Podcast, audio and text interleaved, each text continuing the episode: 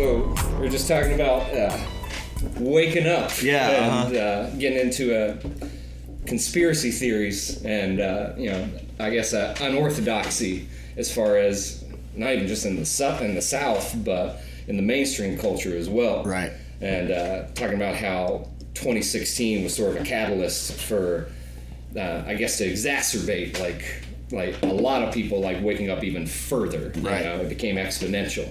So, what got you initially uh, into conspiracies or being a, a skeptic in general? I've always been kind of rebellious. You know, um, growing up, my dad turned me on to punk rock at a very young age, so I really like identified with that rebellious nature of uh, question authority, you know, speak truth to power, stuff like that. And uh, um, 9/11 happened when I w- I had just turned 11 years old, um, and at the time, you know, I don't I don't remember saying what this isn't right or something. You know, I, the one thing that I do remember, I still remember this, and I don't I don't think I've spoken to anyone who remembers this. I, on the day of, you know, they were playing on all of, all the TVs. Uh, I was in school at the time, but uh, every TV had the had that footage going over and over again, and the little crawl at the bottom uh, of the screen. You know, it's like who could have done this? Who could have done this? And I remember specifically that the Canadian government was one of the first suspects. And uh, in retrospect, I'm like, that's so fucking weird. How could anybody like? Why? Why was that even? Right. and, and uh, I, I didn't really think about that as significant until years later. And then um, a few years after that, you know, uh, the Zeitgeist movies started coming out. Um, Loose Change, the 9/11 documentary, stuff like that was always. I always found stuff like that interesting. And um, I mean, even before that, in elementary school, uh, I was always into Bigfoot, uh, Roswell. Yeah, a lot of people tend to not want to think about the uh, what's it, cryptozoology, aliens, Bigfoot, things like that. They, they don't want to think of that as conspiratorial because these, these theories have been around now for like more than two generations. Right. So they've had time to sort of uh, permeate into mainstream consciousness and mainstream culture. Right. But normally, yeah, that's normally kids' first uh, things are like aliens and Sasquatch Yeah, and things I, of this nature. I think Bigfoot was the first. I remember being obsessed with the um, is it the Patterson Gimlin video? The Yeah, yeah. the original, you know, swinging arms, Bigfoot looking over his shoulder, and uh, I just I remember being fascinated with that, and uh, you know, watching documentaries about how that had to be real. The the physiology of the creature was impossible. Like a, a human couldn't fit in that suit. Right. And then later hearing a, a deathbed confession of I was the guy in the suit or I made the suit or something like that. And uh, I, I've always I don't know I've always been into um, uh, esoteric you know topics. You know um, what are there, are aliens real? And I've even you know I don't even eh, I'm constantly like we were talking about before you started recording. Um, I'm constantly having to uh, check myself. You know, check my ideas, my politics, my philosophy, and stuff. And I, I turn around on things all the time. You know, um, but I guess what really what really got me into the whole conspiracy culture was uh, vote, voting for Obama in 2008. Um, you know, he was the peace, or he was the change and hope candidate. You know, and every thought everybody thought he was going to change the world. They call him Black Jesus. You know, right. and uh, he got the Nobel Peace Prize and then dropped more bombs than any other president in history. Yeah, the irony it.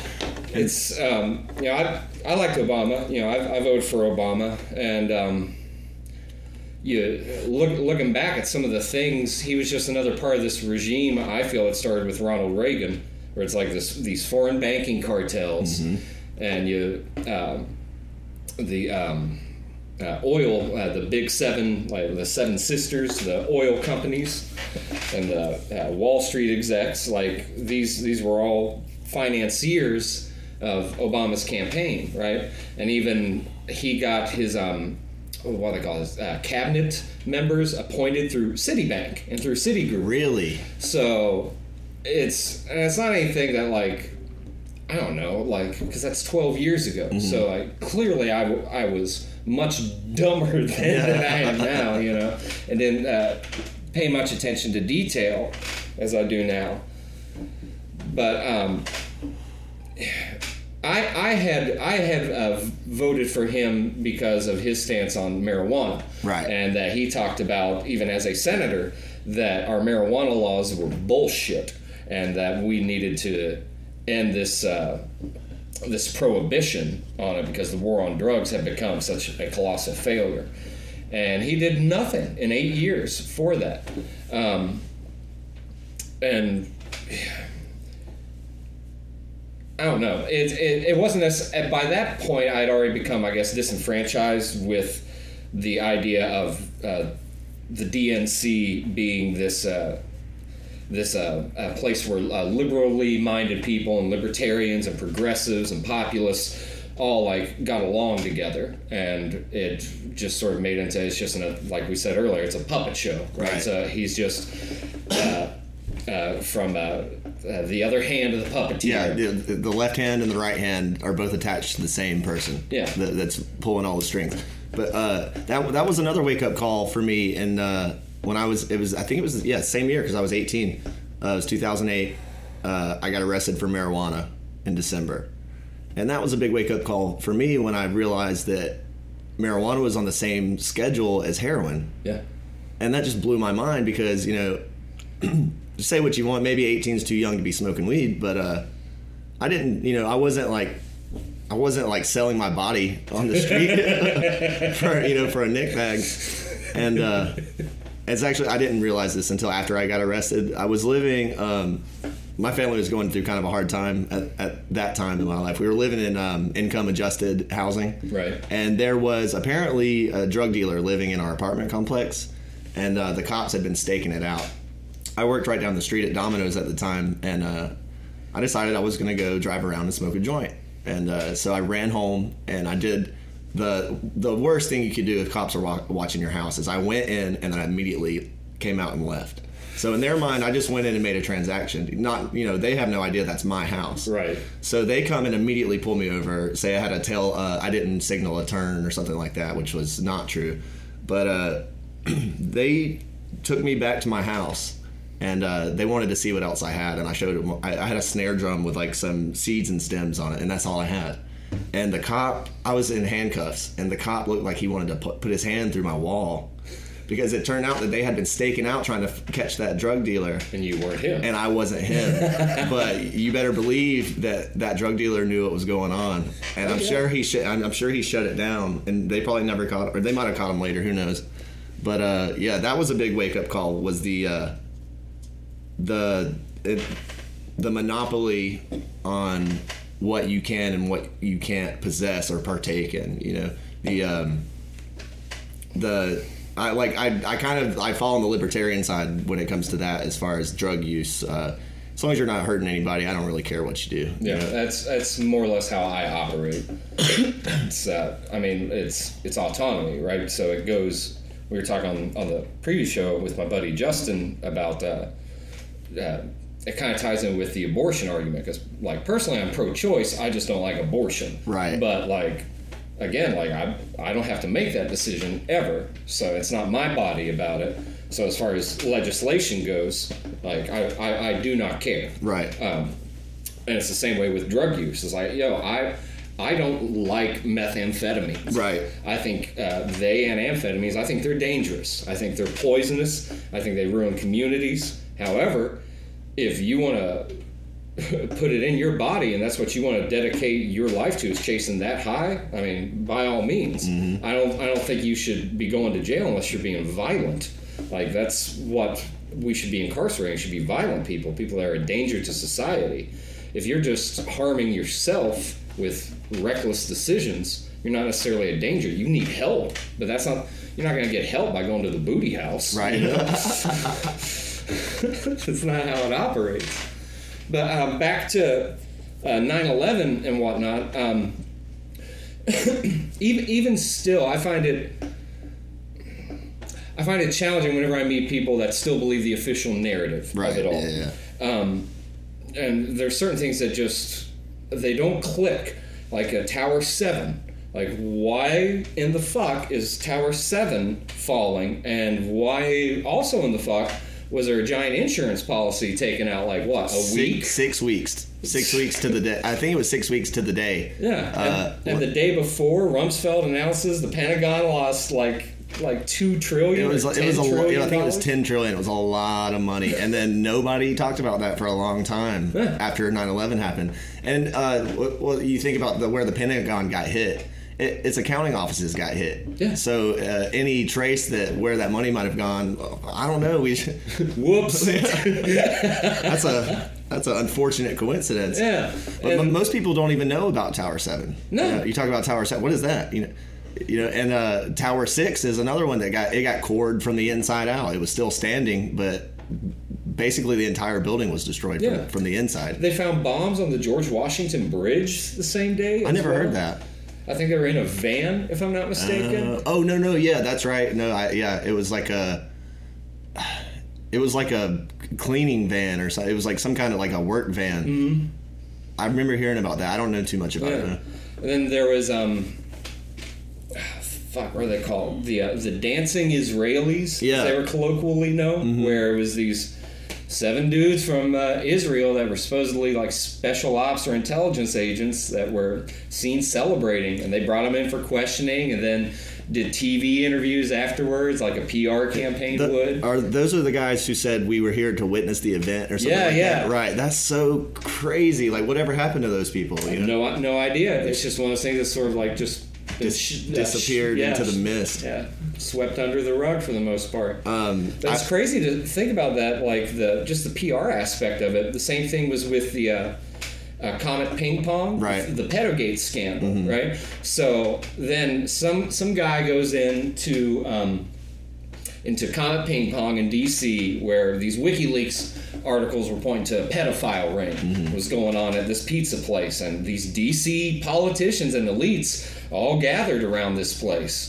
And in this particular uh, uh, plaza that was in, there was like a camping uh, store next door that was implicated. The owner of the plaza, every everybody was connected, and the shooter shows up one day and sh- uh, fires a shot conveniently into the hard drive of the computer in the office of uh, Ping Pong Pizza. It also turns out that he's an actor as well Oh. and has connections to people within the same WikiLeaks. Uh, every damn time. Well, because they they spun that as it was a um, angry conspiracy theorist. yeah, exactly. That he was going to go in there and figure out what the hell was going on. yeah, But no, in light of that, it's more like no, he went in there to destroy some evidence. exactly. But uh, so uh, Alefantis, the owner of Comet, he uh, I, I remember seeing a there was a quote from him about this guy. He wanted to come see where we kept the uh, children in our basement, and he and he's like, I don't. We don't even have a basement. But there's an article that he did years ago where he talks about how there's uh, they have some kind of special sauce that's like their tomato sauce. It's like this artis- artisanal, you know, super uh, special sauce that they store in their basement. So it's like, okay, come on, dude. And then you look at his Instagram account. Have you seen that? Oh, yeah. And it's like you have toddlers with their hands yeah, taped bound, to like tables. like- BDSM with children. and uh, there was a hashtag um, on a lot of those weird pictures. I can't remember what it was exactly, but it was like L I L S James or something like that. Mm-hmm. but um, you know, a couple years later, just recently, the whole Jeffrey Epstein thing gets blown uh, blown up. Yeah, the and, island. and the island is Little Saint James. Yeah. And it's like, what the hell is going on here, man? to the basement point, um, I saw this um, very disturbing but very um, precise YouTube doc somebody had made of compilations of all of these different. Uh, I guess you would call them QAnon researchers, right? Into specifically the pedogate thing. So the basement, um, they showed it, it. The store they're talking about, ping pong, it, it does not have a basement. However, again, the stores in this plaza, they're they're they're all like together. They're all of this part of this group in this plaza, right? This plaza is also um, it's on this uh, kind of like triangle street corner, right? So in the back alley behind it, there's a house that is also owned by the same uh, group and people that own these stores in the plaza. It overlooks a playground as well.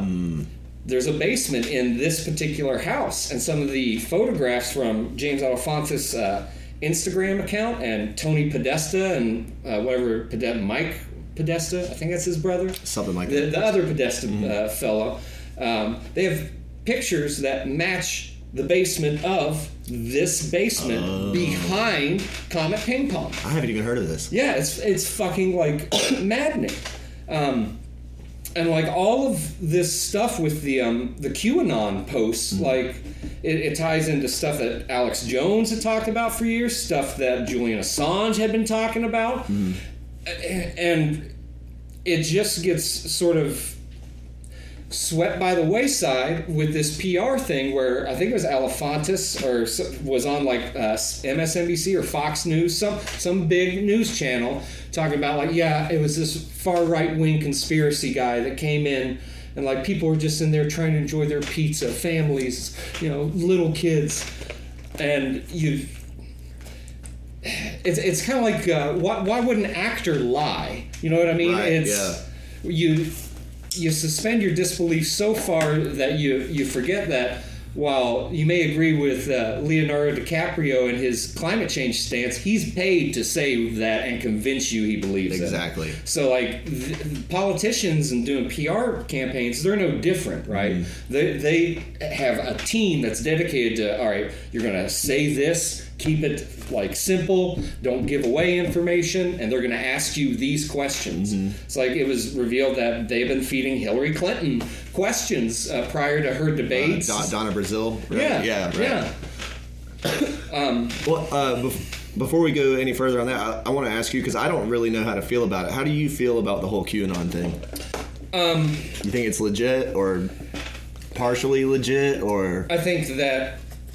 That no, no doubt, it's going to be pro-Trump. Yeah. Right. So, because it's allegedly, aside from Trump himself, it's also people that are within the military and intelligence communities that have been trying to get rid of this deep state cabal that's been going on, like I said, like decades Right. now in America.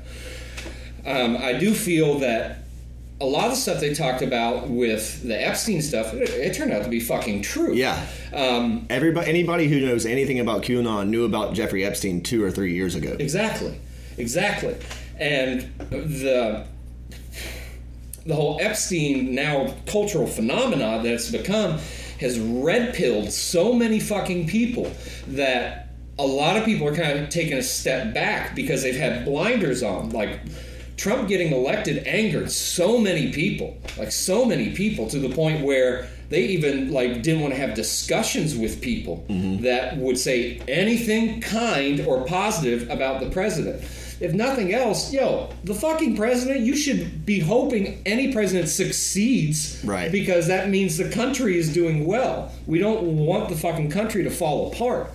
So I think you see in some of these, I guess we would call them modern American kingdoms, these giant metropolitan areas, that's just like civil unrest. Um, particularly like out on the west coast, like uh, Portland and Seattle and San Francisco, their law enforcement is standing down to let the city become more and more unsafe because that way it makes the country look bad as a whole. It, it, it encourages divide, it encourages. Um, and that's not organic. I don't. I don't think. I don't think so either. Like it's even the who is it? The folks at Alphabet, you know, the owners of YouTube, Google. Google. Yeah. Um, they talked about that it was uh, they were making a new stance in 2016 or 2017 that was solely about preventing uh, Trump from uh, succeeding and potentially getting reelected in 2020. It's like the power that this company has is unfathomable. That like like so many people rely on Google and YouTube, and even like myself included, you know, and we we should be really wary about folks that are ideologues coming into like power structures that are this big. Um, so the QAnon stuff, I feel it it posts a threat as as well does. Um, just play devil's advocate, uh, President Trump's Twitter account, Right. Because this way it provides it provides a means for the president. He doesn't need the news anymore. He has a direct line of communication. Exactly. So no matter what you think about the president, if you think about it objectively, that the leader of the free world now has the, a means to get around the bullshit propaganda machine and communicate with anybody at any time and say whatever they want. That is a good thing in my in my personal political viewpoint. Uh, um, if even if uh, uh, the uh, you know reptilian overlord Hillary Clinton got elected, and you know got all of her alien pedophile pals in there with her. Um, Interdimensional pedophiles. Turn the frogs gay. you know that turning the frogs gay. It, what he said it the wrong way, but you know that was real. It was. Yeah, everyone, everyone's like, you think they're turning frogs gay? And there's there's this there's this uh, there was a meme going around for a while, but you you can find the articles. There's a scientist who was studying this specific chemical. I can't remember what it's called. Uh, but it was um, it was ba- basically gender swapping amphibians. It was turning male amphibians into female amphibians, or herma- or it was turning them into hermaphrodites at the very least. Uh, but I remember people asking me like, you know, I'm not afraid to tell people, oh yeah, I, I like conspiracies. I like you know reading into that stuff. I like, I like to go down rabbit holes, you know, at two in the morning on YouTube. Yeah. Like, well, what do you think about Alex Jones? And this was when he was in the news, you know. Uh, Sandy Hook controversy. yeah, uh huh. And um, and I was like, um, I don't know. I've never really been a huge Alex Jones fan. You know, I you know I'll listen to him, but it's mostly like these goddamn Tricoms and I have the documents. You know, like. but I, would rather you know that he's just not really my style of conspiracy theory. But um, but hell, man, I mean, he you know everybody nailed him for the gay frogs thing, and he wasn't wrong. No. you know. But uh, he's he's actually had he's had more theories proven correct Mm. than Einstein and Stephen Hawking combined. And when you tell people that, you can just see the eye twitch. You're just like, literally shaking. that's like um, there was some article that came out where it was a smear piece, but talking about they had found like uh, child porn on an Infowars computer. And a friend of mine who absolutely despises Alex Jones, despises Trump, all the right wing stuff, and I, I, I get her reasons why, you know, but um, I had chimed in that, like, you know, after I read the article, I was like, like, you know, honestly, I don't believe it. It's like, it's what it says is that it was on an email server and in in in uh, unopened emails on the server. So that means that somebody sent these emails to an Infowars server, and then they confiscate the data on the server, and then lo and behold, they find it. What a shock! How terrifying is the idea that someone could plant child pornography It's pretty fucking scary. onto you? That's terrifying. Yeah, yeah. But and of course, like it, it, it wasn't talked about ever again because because it was a, a bullshit accusation. You know what I mean? That that reminds me of uh, this is his name, Paddock, the Las Vegas shooter. Yeah. His brother, um, I think the next day was uh, his computer was confiscated, and he had like a terabyte of child porn on there. Yeah. It's like that's that's too it's too perfect. You know what I mean? Like like if my brother was accused of shooting up, uh, you know, in a mass shooting event, I'd be like, what? There's no fucking way he did that. You know, and if I if I started speaking up against that, you know, it's, if it turns out that your brother's a patsy, you know, and you know he's a patsy, you're gonna stand up and try to protect your family. Right. But the the people who want the official's narrative for him to be, you know, the, the actual shooter, will do anything to stop you from showing the truth. You know, that's that's where shit gets gets a little scary. Right.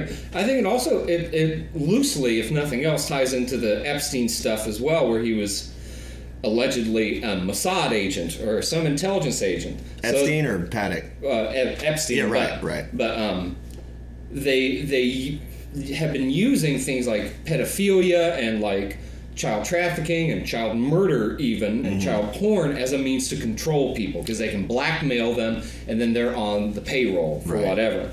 So if they're capable of that, then clearly they're capable enough to plant this type of material on a patsy Right. and then just put them away and you know then you And no, and nobody will fight you on it. No. If they find out you're a pedophile, yeah, good, lock him up. You know, kill him. Yeah. You know, nobody nobody's really fighting too hard no not at all that. Well, that's kind of like the um, like the Sandy Hook stuff. So, like, I mean, cle clearly people died there. Children died Mm-hmm. at Sandy Hook, and Alex Jones he was wrong for saying that. Mm-hmm. But I mean, that's his burden. He has to carry that sin, just like I have to carry mine, and you Mm-hmm. have to carry yours. You know, but um, what what it also interestingly did is it shut down discussion from some of the actual troubling stuff at Sandy Hook, i.e. the uh, sheriff coming out and saying that the official story would only come from the police department and nowhere else.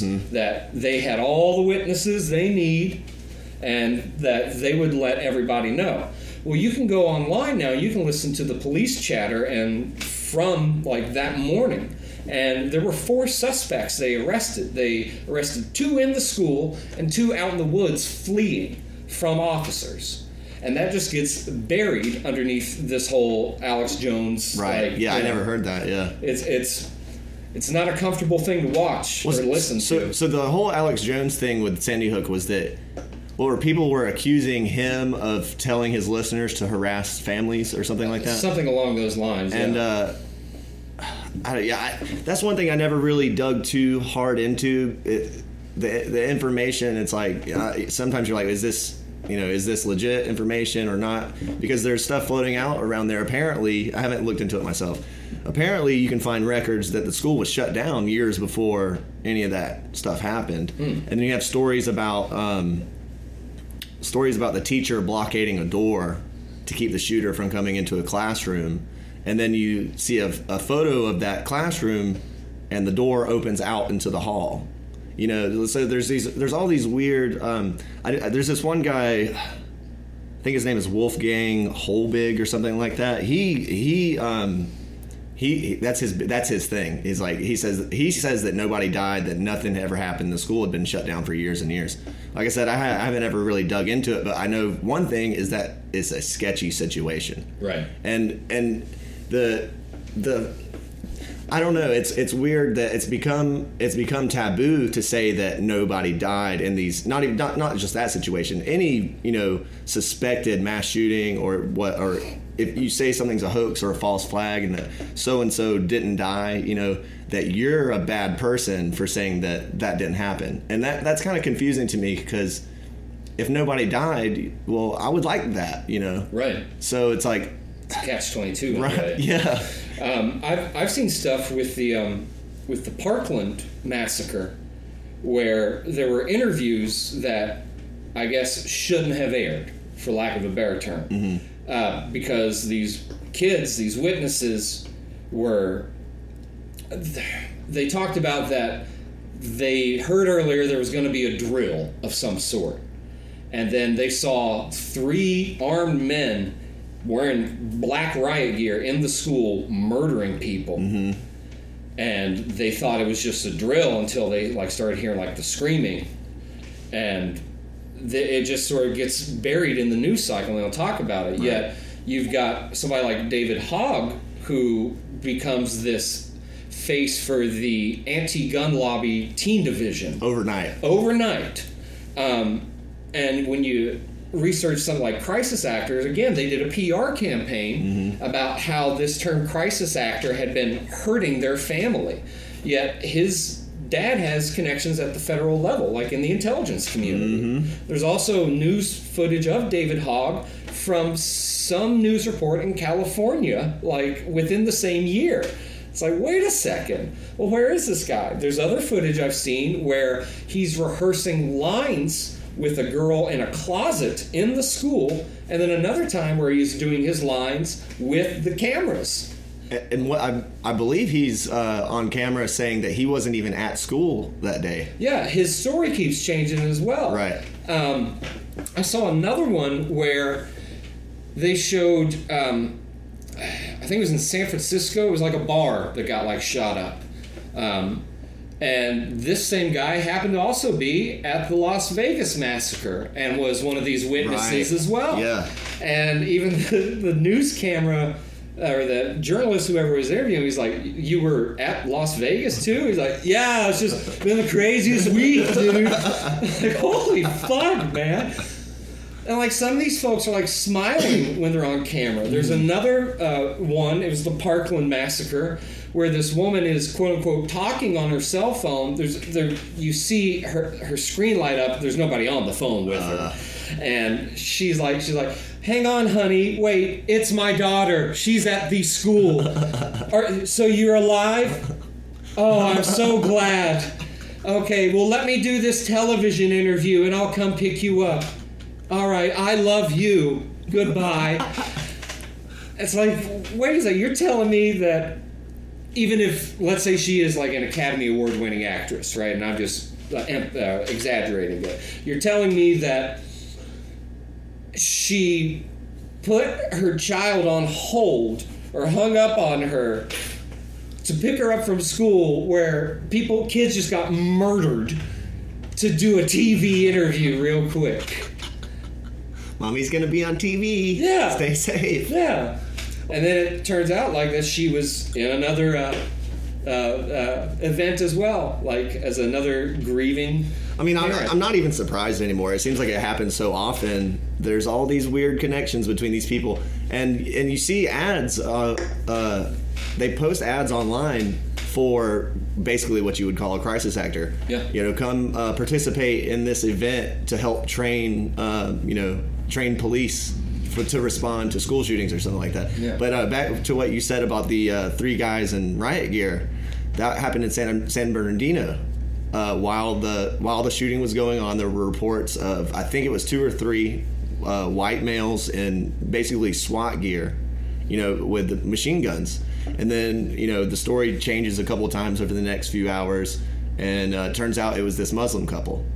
And uh, what was the result of that? Oh, the FBI wants to get Apple to unlock their phones Yeah. so that they can confiscate them as evidence. Apple denied, which uh, good on them, I guess, but uh, and the whole the whole thing is just so sketchy. You don't know what to believe anymore. Well, even the uh, the El Paso shooter, right? Um, and correct me if, if I'm wrong because it hasn't happened before. I believe they were taken alive um, in El Paso. I know the Dayton shooter because it was the same 24 hours. Dayton shooter was uh, killed. I remember that because they they reported really heavily on one and not on the other. Yeah, well, the Dayton shooter was a Bernie bro and an Elizabeth Warren supporter and an Antifa member. So they don't like showing left extremism in the news. They're all right wing white supremacists, yeah, yeah. racist, bigot, homophobes. yeah, even even like uh, people like Candace Owens, and there's uh, a uh, fuck, I forget her name. I've seen it earlier. She's a um, she's a, a Muslim activist that escaped the true patriarchy of the Middle East, Right. where the religious authorities have taken over to come to the West, so she can be a Muslim and practice in peace and not. Uh, resort to listen to fundamentalists. She is also a white nationalist as far as the Southern Poverty Law Center is concerned that she's like a terrorist threat. It's like, yo, this this woman is essentially not even like white skin. She's brown, but she practices a religion that you all would argue is a marginalized religion in America. Right. But because she doesn't agree with the polemic of left uh, identity politics, And also an immigrant. yeah, yeah, exactly. that came here legally. It Right. doesn't fit with the narrative that they want to push with that. But the um, the El Paso shooter that was taken alive, witness reports from inside the Walmart said they saw three men, mm-hmm. like multiple men, mm-hmm. and it you know Bill Bill Cooper uh, talked about that they would use this more and more that these these massacres that are shown to be like the lone gunman theory same thing with kennedy same Mm-hmm. thing with las vegas that's like oh it's one person to blame the data doesn't fit that Right. Mm-hmm. that's the problem and like you said earlier about when you mentioned something where you're like hey guys this doesn't add up Right. this narrative doesn't make sense now that I'm actually looking at some of this stuff. People don't want to hear it because they don't want to think that it is that horrible. Mm-hmm. And in reality, I would think that it's more plausible than maybe we would want to admit that there are powers in our government that do not necessarily agree with American values and have no problem having false flags in order to push some sort of authoritarian government uh, into more power. And it's been happening forever. Yeah. Uh, Gulf of Tonkin, you know, like uh, or in I- Operation Northwoods, they uh, they were talking about uh, shooting up uh, movie theaters. Yeah. you know, and it's the more you can convince people that I find that are kind of outside of rural areas. It's more metropolitan areas that they terrorize with these you know mass shootings. Because people out in the rural areas, we're all fucking packing heat. Right. And you're not going to convince people in rural America that the Second Amendment should be changed, let alone abolished. Right.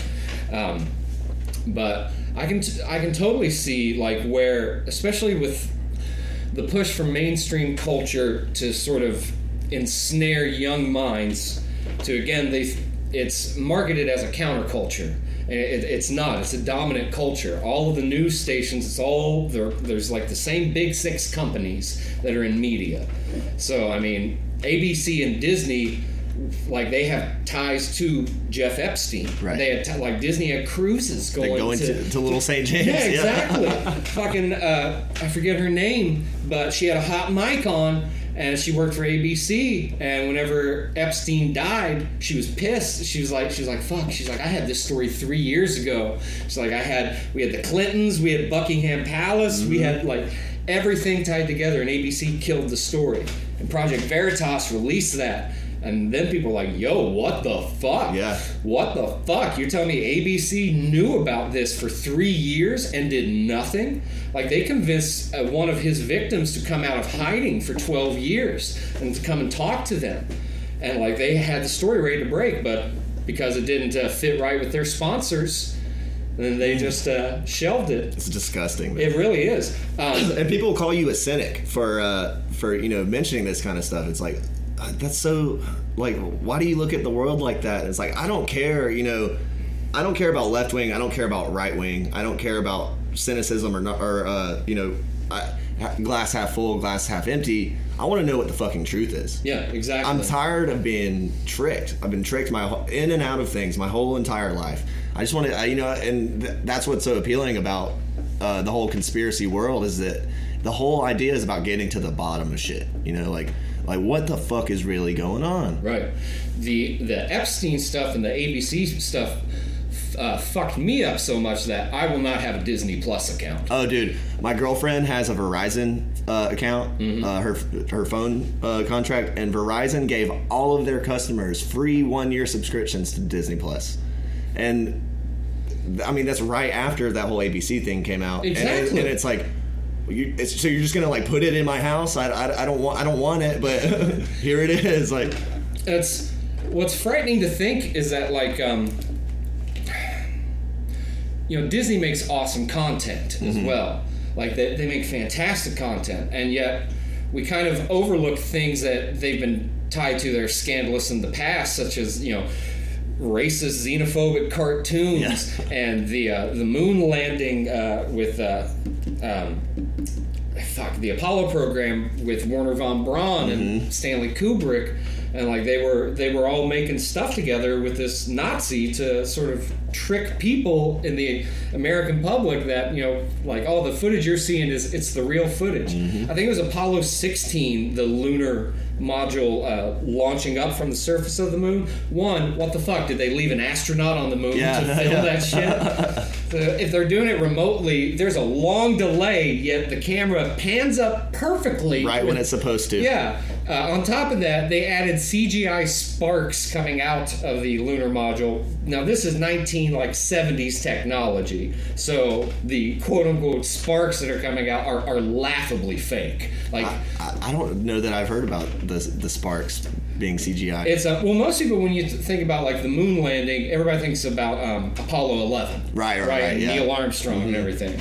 But they they have more broadcasts from the moon Right. with other uh, missions on the Apollo program, and it was I believe it was 16 that they uh, had this television broadcast and they added CGI special effects to the lunar module. I mean, I'm not surprised. Well, I mean, if you think about the, the fact that Richard Nixon made a phone call from the White House on a landline, you know, to the fucking moon. such a good job. You're awesome player space. But uh, man, that's that's another that's another that that's a whole can of worms that's so fascinating. Is the uh, I've I've basically come to the point where I don't think I don't think the moon landing ever happened. You know, I think we've sent stuff to the moon. sure. I don't know. I think if we've put people there on the moon, I think those astronauts died on the Okay. way back. Okay. Um, it's um, the Van Allen's radiation belt. Uh, flat earthers would argue the firmament. Right. But um, you can't bring footage back through the Van Allen's radiation belt. Right. And a lot of these instruments that would have gone to the moon. If it is that far away, it's supposed to be like 230,000 miles away. So if it's that far away, then they would have had to have passed through the Van Allen's radiation belt. But the problem is they didn't know about the Van Allen belt at the time. Yeah, so that's, it wasn't that- a problem. Yeah, that's that's their rationale is that we were able to do it in the Apollo program because we didn't know it existed yet. Now that we know it exists, we can't do anything. And now we have videos of uh, astronauts and spokesmen from NASA saying that you know uh, we want to go back to the moon. It's just it's just not possible right now. Do you know who Don Pettit is? yeah. Don Pettit is a fucking clown, and I love. I just I, I can just watch videos of him all day. He's like. He's, he literally says, I almost have it memorized. I've heard it so many times. Well, I'd go back to the moon in a nanosecond. It's just that we uh, we destroyed the technology to get there, and it's just been a painful process building it back up. Yeah. And this guy is the fucking spokesman for the uh, institution that accomplished the greatest feat of all mankind put a man on the moon. And this, I mean, the guy sounds like there's something wrong with him. Yeah, he really does. He even looks like oh, like this. Um, well, uh, he's got like a nervous tick. He's not looking at the camera. There, there's a video of him standing with another astronaut, and uh, they get asked the question, um, "Can you see stars when you're in space?" And they kind of both look at each other, like they don't know what to say, and uh, and then Don Pettit comes out, "Oh yeah, yeah. There's uh, you can see the stars and the zodiacal lights." Well, whenever um, they had a press conference of the Apollo 11 astronauts, whenever they got back, one they looked bummed as shit. They Right, didn't look right. excited Which to be I, there. I will say that's not like not exactly evidence, but it's not good for your story. Exactly. Because they're all looking down like they just lost the Super Bowl. yeah, And you know, um, Neil Armstrong only gave one interview after that press conference in his entire life, and the there's and part of that inter- interview or it's not an interview, it's a speech. He's giving a speech to a bunch of uh, people, and he says that uh, the technology that got us to the moon had like a a one k of data. It was uh, it it was there. Okay, put it this way: the original Game Boy uh, in the 80s uh, is more technologically advanced than the entire uh, space program in 1969. But Na- NASA, um, now I, I said that I ba- I'm basically convinced we didn't go to the moon. What I, what I really mean is that um, NASA has been proven to be lying about so many things over and over again that I can't trust anything they say. I, I have to question everything uh, that they say uh, because they first said that they um, they accidentally taped over the original footage Yeah. of going to the moon. yeah. And, and they then, deleted the telemetry data yeah, after that. and then later the original footage of the moon landing was found at a yard sale. Well, I guess you could have it for about a quarter. Ain't got much use for it no more. I want. I, I, th- this is just a random memory. I, I'm, I'm sure most people don't know what I'm talking about, but speaking of Disney, I remember seeing. They used to do these, um, you know, behind the scenes uh, making of specials. they did. They did one of those for the Little Mermaid that came out in the '90s, and I remember one of the artists said that he was inspired to draw the uh, Ariel's hair, the way it flows underwater. He was inspired by, uh, by he was inspired by a female astronaut. It was one of the first female astronauts, like in zero G, the way her hair would just it would just flow and it looked so beautiful. But now when you watch female astronauts on the uh, International Space Station, it like looks like they all got perms and their hair is sticking Yeah. straight up, sprayed with hairspray. Yeah. And so it's like, come on, you guys, like, we're not that dumb. The blooper reel, and it's unintentional bloopers, but blooper reels from the ISS is. I've even shown it to friends for, and they've been like, "Can you turn this off? It's making me uncomfortable." Dude, I get that reaction so much. They don't. They don't want to even think about it. Yeah, Like, uh, that's a big lie. like, like when they're uh, like they'll have a water bottle in one hand and they'll let go and it'll just be floating, but then they'll drop a pencil and it go- drops straight to the ground. It's Yeah. like, what's going on here? What is going on here? You'll see um, where they're rigged to harnesses sometimes. Yeah, uh huh. They get they'll, they get tangled up when they yeah, do flips. Yeah, Uh, what did you see? Space Mouse? I don't think so. Oh man, this this most recent SpaceX launch, um, there's a camera attached to the rocket or whatever you would call Mm-hmm. it. Um, but it's it's on its way up. It's it's out of the atmosphere. It's in space, and there's a camera on it, and you just see this rat walking along the top. no big deal. I did see where like somebody went through pretty meticulously, and there's a couple of parts where the chroma key fails, and you see the green screen. Yes. and yes. it's like, oh, Or um, the the astronauts will glitch out. They'll turn into um, they just get all pixelated, you know. But it's only the astronauts. It's, Yeah. It's not the it's not the actual space station, or it, or it'll be only the objects in their hands. And there's theories that um, they're using. th- This is where it gets wild. There's theories that they're using augmented reality uh, software in conjunction with oh it's it's augmented reality contact lenses so that they can project uh, images of objects and they can interact with them and they can see them but they're not actually there Right. and that's how they fake that i, I when, once you get into the specifics of it who, who knows what kind of I have seen stuff before with astronauts on the ISS where they'll like like they're talking to a classroom, right? Right. So they're like, "We'll need an object for this lesson or whatnot," and then magically something appears, Yeah. like a stuffed animal or something, and the astronaut reaches out and grabs it. I know exactly what, what video you're talking about. Yeah, that's like it's a little teddy bear or a stuffed rabbit or something. Yeah, yeah. It just it glitches into existence. Yeah, Like, exactly. It's so it's so trippy. So I, I, there's other ones as well where you see an astronaut reaching and there's nothing there, and they're handing stuff to each other Yeah. that is not there. So whatever they were trying to render in their hands failed to render, and they didn't want to, I guess, tell them in a live broadcast. So they Mm-hmm. were just like, just, you know, just keep going. Bubbles in space is another good one too. Yeah, exactly. You see astronauts doing spacewalks on the outside of the of the space station, and oh, there's just a little little air bubble, Yeah. almost, and it is it's uh, it's pretty coincidental that they have a uh, giant replica submer- of the ISS submerged in a giant swimming pool where they do their spacewalk training exercises. Yeah, exactly. So it's like, mm, Well, bubbles in a vacuum yeah, yeah, right. like there's like old pictures that NASA's PR campaign put out. So like again, like I don't think that NASA, like the scientists, the blue collar folk that are just working there, they're not involved with all this stuff. Right. You know, they're doing research. It's their PR department that's putting out all this bullshit and all this propaganda. So you look at uh, some of these old pictures that have come out for the Apollo program, and you bring them into Photoshop, and you can pull the levels up, and you can see where they have pasted in pictures of like the Earth. Right. That like it, it's not a photograph; it's it's an illusion that they've made before we had you know digital uh, uh, uh, software programs that could render it for us. They were doing it in photo labs back in the '60s to dupe people. So I.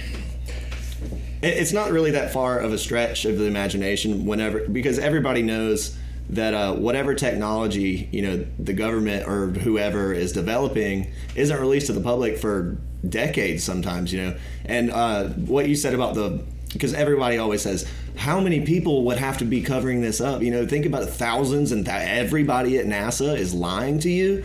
No. It, it only have to be a handful of people. And speaking of the working class, you know, the lower level NASA employees, I've heard this story and actually know somebody who will tell you that their grandfather or grandmother worked on such and such rocket or such and such. T- a good, very good friend of mine. Uh, his grandmother worked on. I want to say it was like Galileo or the just, just assembling machinery. You Right. know, no education, no you know, just a regular person off the street. Well, she wasn't lying. You know, she was putting together pieces of machinery. And what do they do to that machinery? She doesn't know. They're all it's all about compartmentalization. Right. So I mean, like, like NASA is a government. It, it, it, it really is. It has its own hierarchy. It has its own officials. In a way, it's kind of like a military operation, but with the scientific community like dominating it rather than uh, the Pentagon dominating it. But I mean, there's there's still a, a hierarchical order that they have to follow. So I mean, if you're in the military, a sergeant's not gonna like have the same knowledge that a colonel or a general is gonna have. Right. You know what I mean? So Need to know. yeah, exactly. So I mean, like I've even seen NASA's scientists that are um, climate scientists that have come out and been like, Yeah, I don't agree at all with like what the modern scope of global warming and climate science is to say about CO 2 mm-hmm. and they're the team leader for like like NASA weather sciences. Mm-hmm. So like, it, it, it's not this broad opinion that like NASA tends to give that like you know oh we're all like one big united happy family. No, there's scientists there. There's dissenters within their ranks. They just don't have that PR level Exactly. to where they're able to decide here's what we're telling the public about all this. because they don't make those decisions. No, um, I would. Uh, I would also. Um, I'd be skeptical enough to believe that something like SpaceX is something that's preparing future generations because they realize that NASA eventually people are not going to believe it anymore. Right. Because it's already got too much momentum, and then you have other things that, like, um, Virgin Galactic, remember that? I don't think so. Uh, what's his name? Richard Branson. yeah, yeah, yeah. Yeah, he uh, he was. He, Oh, was that his uh, uh, public space space program? space tourism is what Yeah, it's yeah, called. yeah, yeah. They were gonna build. They were gonna build the first space tourism uh, rocket spaceship, I guess, for lack of a better word, and uh, n- never happened. You know, got all this, all, all these, uh, you know, backers, got probably millions and maybe billions of dollars to finance it, and uh, nothing ever happened with it. And it turns out he was on the Epstein flight logs. Yeah, he sure was. But um, yeah, we could go different ways from there. Um, because w- once you once you realize that NASA is at least lying a little bit, you know, I mean, what, if you've seen the bubbles in space, you've seen the the glitches in, in the video feed. It's not hard to believe. Okay, well, if they're faking space, what else are you know? What else are they lying about? It's like is space even real? Right. And then you get into the flat Earth territory, which is like people do not like the flat Earth concept all. at all. I remember I, I, a couple of years ago when it first was kind of coming out that people actually do believe that the Earth is flat, and um, you know it was just like constant ridicule. Oh yeah, I thought And- I thought it was ludicrous. I didn't look into it Right. at all. Well, it me was just on the surface. too. That's I the, thought it was ludicrous. That, uh, you hear the story over and over again. That's the only reason people ever look into it because Mm-hmm. it sounds ridiculous, and then they look into it, and then there's uh, no, no, no. There's this is easily disprovable. And then a few months later, they're like, "Fuck, I don't know." And then, and then a few months later, they're like, "Space is fake." but uh, personally, I have not jumped in on, onto the flat Earth train. Um, all, all I know is that Nas- NASA has done a bunch of fuckery. Like, I don't trust them, but you have to. Uh, it makes you question your most basic assumptions, like the shape of the planet. Yeah. you know, and so well, and we're indoctrinated with that since like kindergarten. Exactly. Earlier. The globe the globe is in the classroom from day one, and it's again it's not evidence, but it sa- it even says on the uh, on most globes there's like a little uh, disclaimer on the bottom, like on the stand that says for uh, entertainment purposes only or something like that. But uh, well, it's like a NASA to predict um, uh, solar eclipses. They use a geocentric model. Right. And a you know geocentric model doesn't have to be flat, but a flat Earth is a geocentric universe. Right, right. So it it ties in with two coordinate systems, and they have been able to do it with 100% accuracy off of a geocentric model.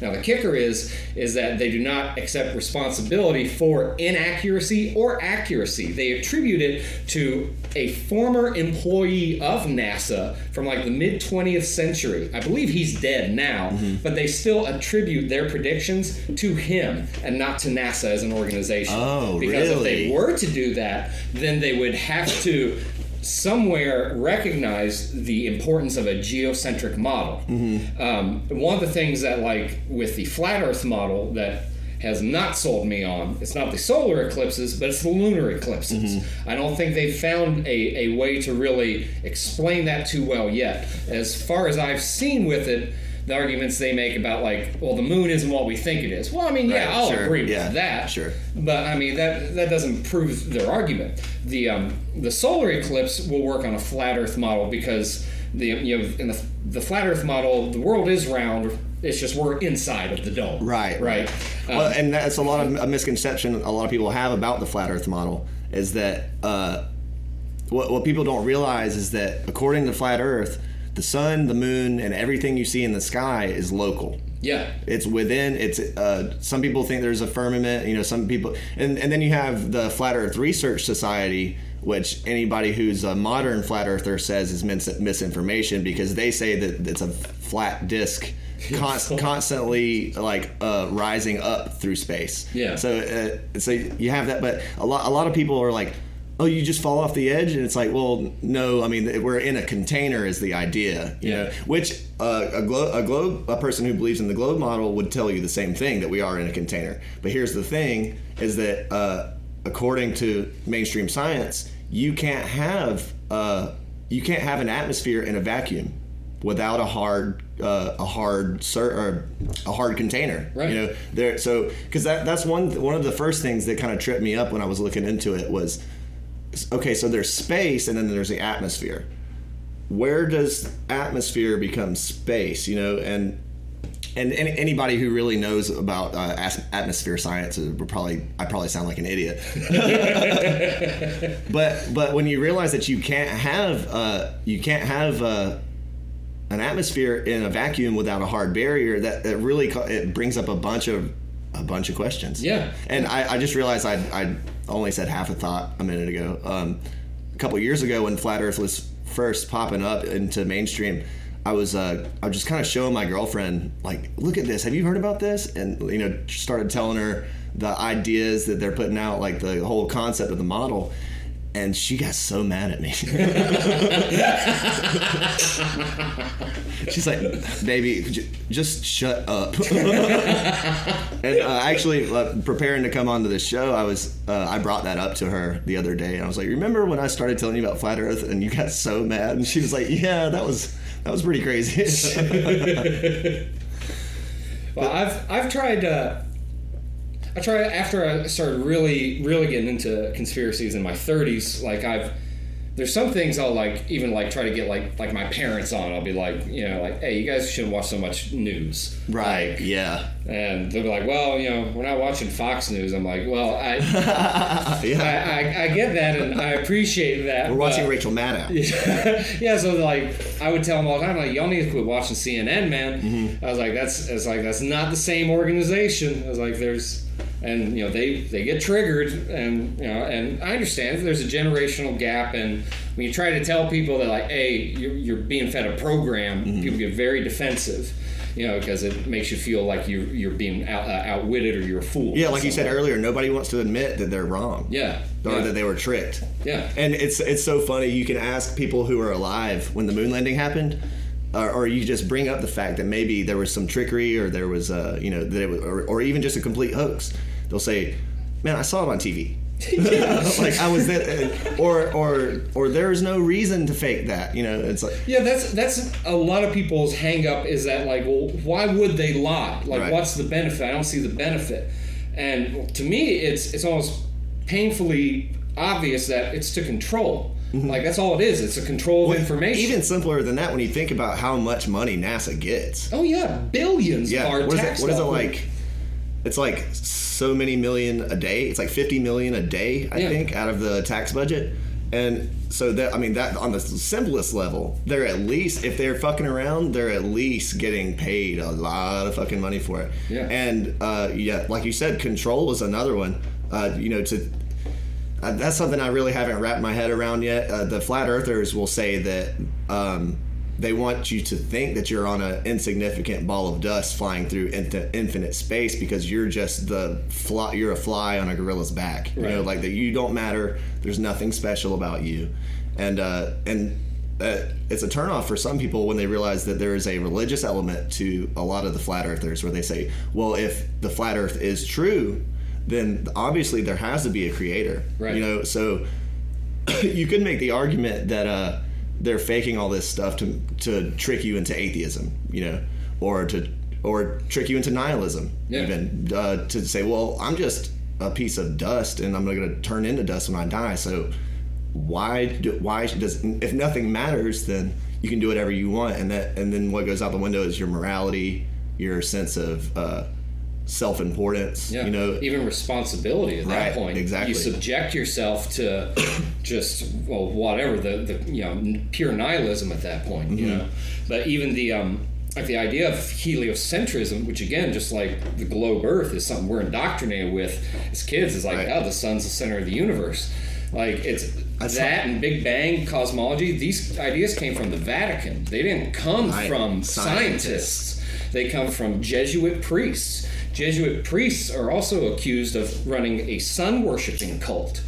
Uh, Saturn was formerly known as a sun. Like it used to appear in our sky much differently. See, this is this ago. is something that I've heard about. I've, I can't find like the source material to find, to really dig into it, but I've heard the that Saturn was called like the secret sun or the second sun or Yeah. something like that. or like the dark star, Right? Yeah. or the black and sun. then uh, and then you and then you find out the there's so many connections to like the you know the black cube of Saturn. There's a there's a cult of people who seem to be worshiping Saturn, and if, if you think about what Saturn is uh, from Roman mythology, Saturn is Kronos, and Kronos is um, where we get the word chronology. You know, he's basically True. Yeah. Oh, so you haven't heard this whole line of, of thinking. Okay, so Saturn in Greek mythology is known as Kronos. Kronos is basically Father Time. Yes. So Father Time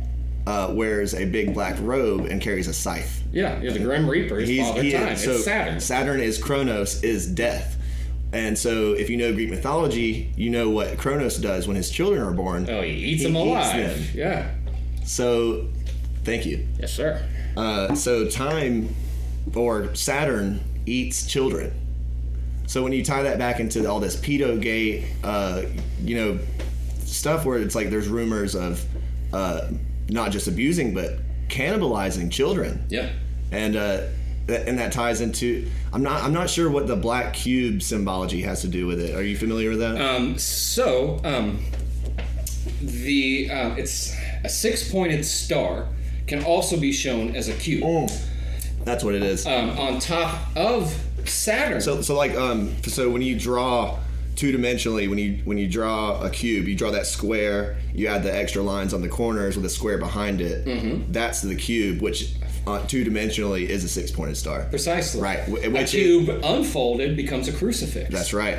And so the the storm on Saturn, there's a giant storm that never stops. Yeah. It's in the shape of a hexagon. Right, Which right. is a six pointed star. Right. There's also sound that is coming from Saturn as well, right? Mm-hmm. So with sound and cymatics, it produce if it's a constant tone, it's going to produce some like like uh, sacred geometry Oh. shape. So the symbol of that ice storm that's at uh, Saturn's north pole, that's continuously going in the form of a hexagon, Mm-hmm. is a symbol for the sound that it's creating. Wow. And meanwhile, the black cube of Islam, the six pointed star of Judaism, and the uh, cross of Christianity are all different versions of uh, Saturn symbolism. That is insane. Yeah.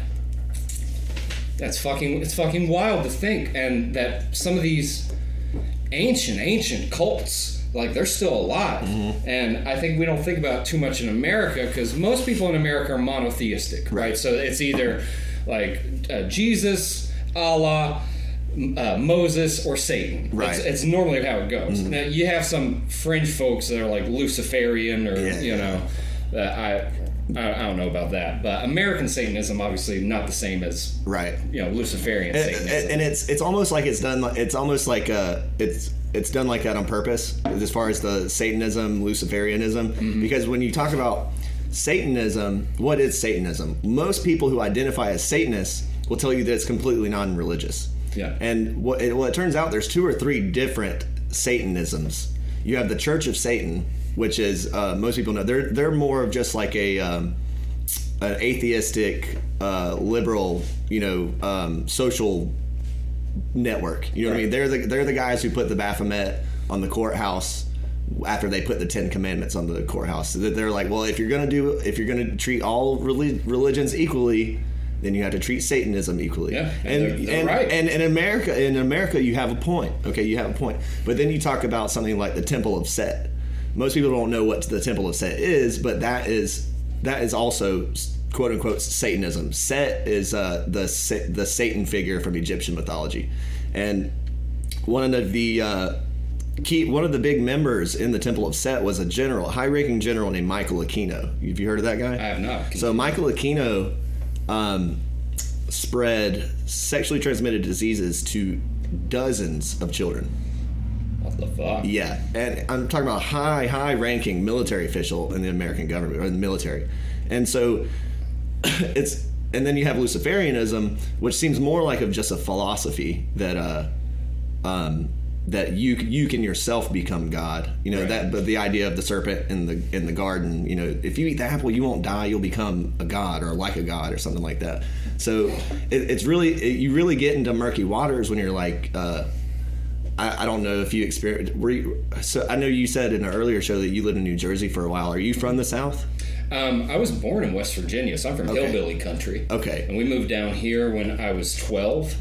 Okay. My, my dad, uh, he got transferred. He worked for the railroad uh, after uh, getting out of the military. Um, we, well, he, he worked for both, but after he was done with the military, he kept working for the railroad.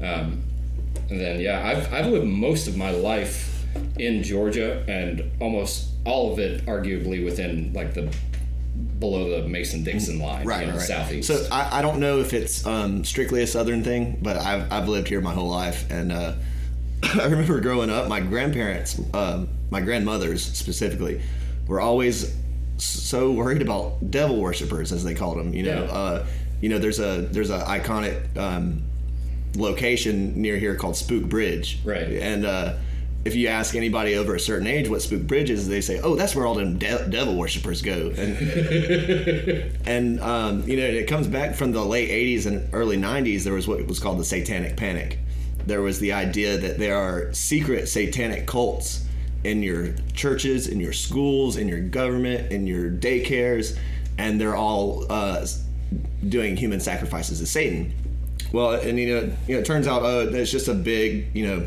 it was just a big misunderstanding. Like it was just uh, basically people were just getting scared and blowing things out of proportion. Right. well it turns out that you know things like that were happening at that time like Yeah. what like with your michael aquino or with um, it, the fbi just recently released a bunch of papers about the finders. Do you know about that?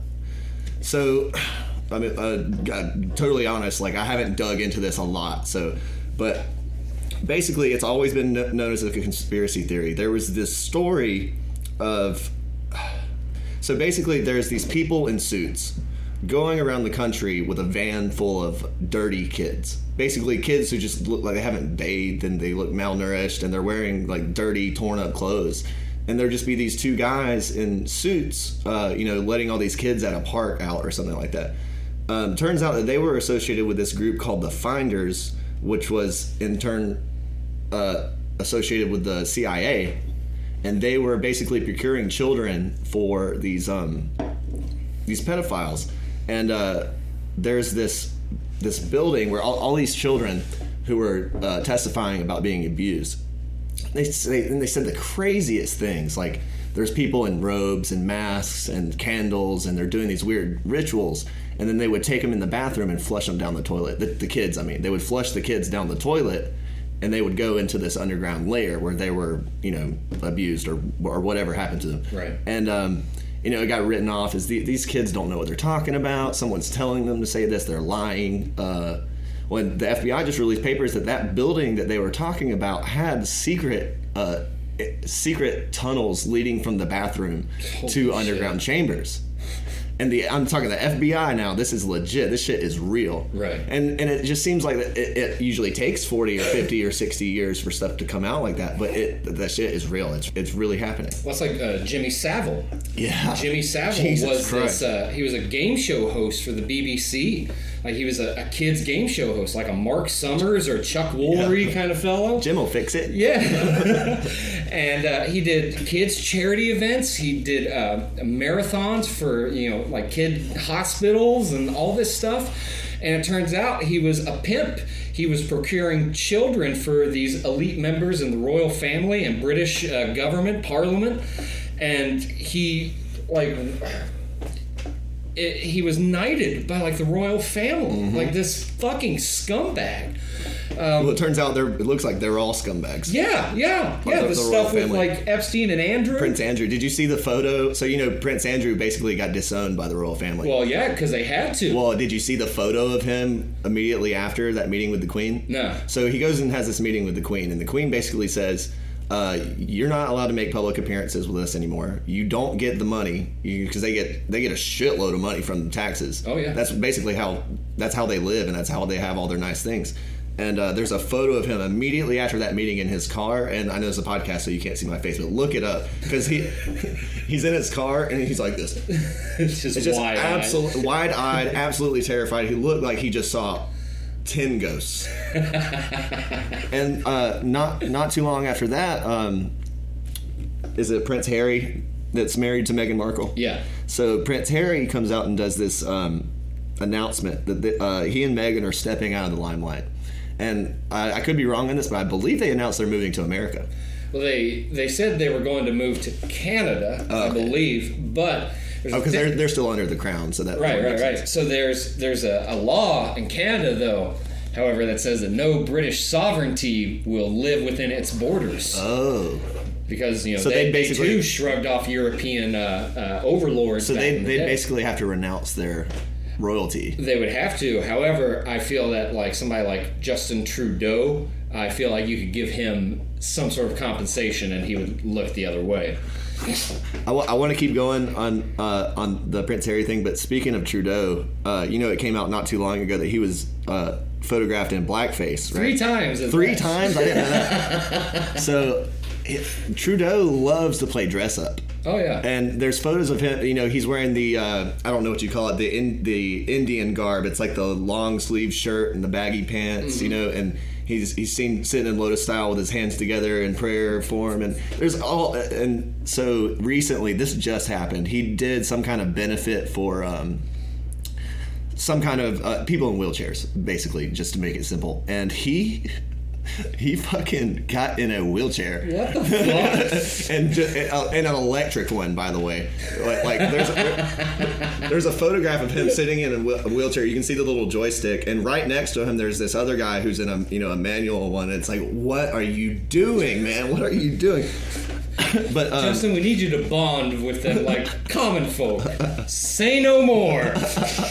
Like you know, if he ever had to do a uh, a speech in Scotland, that motherfucker would have a bagpipe and a kilt. Oh yeah, oh yeah. That's what like Hillary Clinton uh, would change her accent Oh depending yeah, on the crowd. Like, like she was talking to the black crowd, and she's like, "Y'all just don't know up in here." Or. I can't remember what she said, but it was obviously so fake. I, uh, I like using the uh, hashtag Pander Express instead of Panda Express. I'm gonna spit out my beer. But uh, the, back to the Prince Harry thing. He he gave a speech. I can't rem- uh, on camera, and this this wasn't. It shouldn't be hard to find. It just happened maybe a, a couple weeks ago. But he he didn't say it in these words, but it basically he said, "They killed my mom, and they're not going to kill my wife." Uh, I wish I could remember exactly what he said, but Because Diana was not a, a member of the royal family. no. She, And well- was, she was the in-law. Well, and it, tur- and it turns out that she might have been pregnant with a Muslim baby, mm. uh, because she uh, at the end there she was I think his name was Dodi. I can't. I can't. It was one of the other guys in the car with her, wasn't it? Uh, yeah, uh-huh. and uh, his father actually is one of the biggest proponents of the theory that the royal family murdered uh, her. Which um, she's she even said before she died, Diana. I mean, she um, she told people that they were going to kill her. I, like I don't think she called them lizard people, but I can see it in her eyes. I know what she meant. but she was afraid that she, she um, I think she actually wrote it. I don't know if she said it or not, but um, she basically said that they were, she was afraid that they were going to do something involving a car accident to kill her. I've seen that. Yeah, yeah. but in the I was very young at the time, so I, I don't remember. But um, the ta- you know it was all over the tabloids for months and months, and basically the narrative behind it was that we killed her. The people killed Diana. Yeah, the Be- paparazzi. the pop- the- because the paparazzi were chasing her, so they went through a tunnel, and that's how the car crash happened. But um, but yeah, that uh, after listening to what Harry said the other day, I, I was like, oh man, he knows he knows what's up, you know. Yeah. And uh, is she American? Diana? No, No, no, no, British. no. Uh, Meghan Markle. I think so. Yeah. Yeah. So like, I don't know if they'd kill her for being pregnant with a Muslim baby. I don't see why they wouldn't kill Meghan Markle for being brown and from America. Yeah. You know, so who knows? But uh, It was like David Icke. He talked about some uh, some of the uh, absurdist laws that are in Great Britain, and one of them is about uh, uh, reporting racism where you when you see it, you know, to alert authorities like you know, hey, you've got you know some malicious people here that are you know, have a poisonous ideology. So he reported the royal family. he said he said effectively you can only rule not only if you're white, but you have to be from the same bloodline as well. Well, and that's a, that's another weird thing is that uh, somewhere in history the um, the royal bloodline switched over from actual English or I don't, I don't know what the difference is between British and English, but uh, uh, Great Britain would encapsulate England, Wales, and Scotland. so I guess it, it was the English bloodline, Anglo-Saxon bloodline switch. It switched from being an English bloodline to a German bloodline because the the Queen is not uh, ethnically from England. No, like it's like um, who was it? I think it was Queen Isabella from Spain was like related to the royal family at one point in time. Right, right. So was um, I want to say uh, Otto von Bismarck from Germany. Like he was related to them. Um, but yeah, it's it's the, these ancient bloodlines supposedly back in the day came up from like Mesopotamia and into Europe. Babylon, that's what everybody says. Yeah, Yeah, yeah, and just ended up dominating the uh, European peninsula, and they're still in power today. It's insane. It is. So, how do you? What do you think about David Icke? Like, what do, what do you think about him? Do you like? I because because I like everything that he says, except when he talks about li- lizard people, which I. Which I is the thing he's most famous Right, for. exactly, and that's what. Oh, you mean that lizard people guy? That's fucking, you think they're shape shifting reptiles? But So, and- yeah, but look at his 9/11 stuff. Yeah, it, Like, right. It's well, fucking well, compelling. All that, just like Alex Jones with the gay frogs. Everything else he says is discounted because he talks about shape shifting reptilians. Well, and uh, to be fair, he did come out uh, on stage wearing a blue suit. That he, he it's like you know how um, uh, the God, why am I spacing on you know the artist that that had the you could see both sides of the Picasso. Yeah. Picasso had his blue period. David Icke's blue period was where he wore the same blue like outfit for like a year and claimed to be the second coming of Jesus. so that is kind of a turn off. but other than that, and the lizard people, I, everything he says rings true to me. So then. It, I, His stuff I, I about want the moon is fucking fascinating. Uh, is, is he the one that says like the mo- the moon is like a holographic control mechanism or some shit like that? he argues that it's a um, it's like a hollowed out planetoid that acts as an amplifier. Uh, he goes further to kind of what we were talking about with Saturn to saying that it's presumably amplifying messages from Saturn to Earth. Okay, okay. Because I, I know there was some kind of there was some there. There's so many. There's this is the problem. There's so many fucking directions in the fields of conspiracy that like contradict and overlap and go in all kinds of different fucking ways. But so like I think I want to say that one theory I heard was that the moon is basically the the mechanism for okay so you know how they david icke always says that like they feed on our fear Right. that the moon is like a mechanism to send the fear to saturn or something like that? I don't know. It's I, I'm, I'm deep in deep in the weeds when it comes to that kind of shit. Well, if it's like a um, some sort of relay system, it would it would make sense, kind of like a, how signal flow would be, where like you're like there's a, a circuitry involved, right? So like to close the circuit, it would make sense if just play devil's advocate. If there's signal coming from Saturn hitting the moon, amplifying to Earth, Earth's signal Ah, being yeah, picked yeah. back up from the moon and sending back that so way, it would so it becomes loop. cyclical. right right right and and th- that's where it gets confusing when you're like okay so if the moon and the saturn and earth are communicating but the earth is flat and space is fake so it's like wait i don't know i don't know Yeah, yeah. So it's again the thing I like about conspiracy th- uh, theories is that you, it keeps your mind sharp, right? Yeah. Because you're you're you're not just taking hardly anything with a grain of salt. You're taking it with like you're taking salt with like everything you digest, Right, right? Um, so I think that it's um, it's it's important to kind of put what I want to believe in the backseat to like what Right. could be possible. Right. The, the number one argument against conspiracy, conspiracy theorists. By the way, I don't call myself a conspiracy theorist. I'm a conspiracy enthusiast. There you go.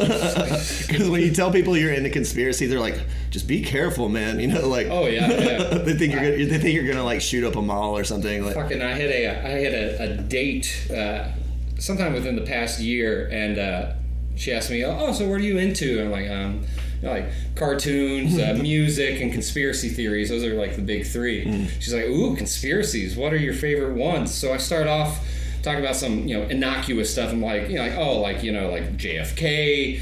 9/11, uh, the moon landing, The big ones. yeah, yeah, and then I was like, and also some far fetched ones like you know, flat Earth, finding God through psilocybin mushrooms, um, uh, reptilian overlords made of light, the Epstein Island stuff, and human trafficking.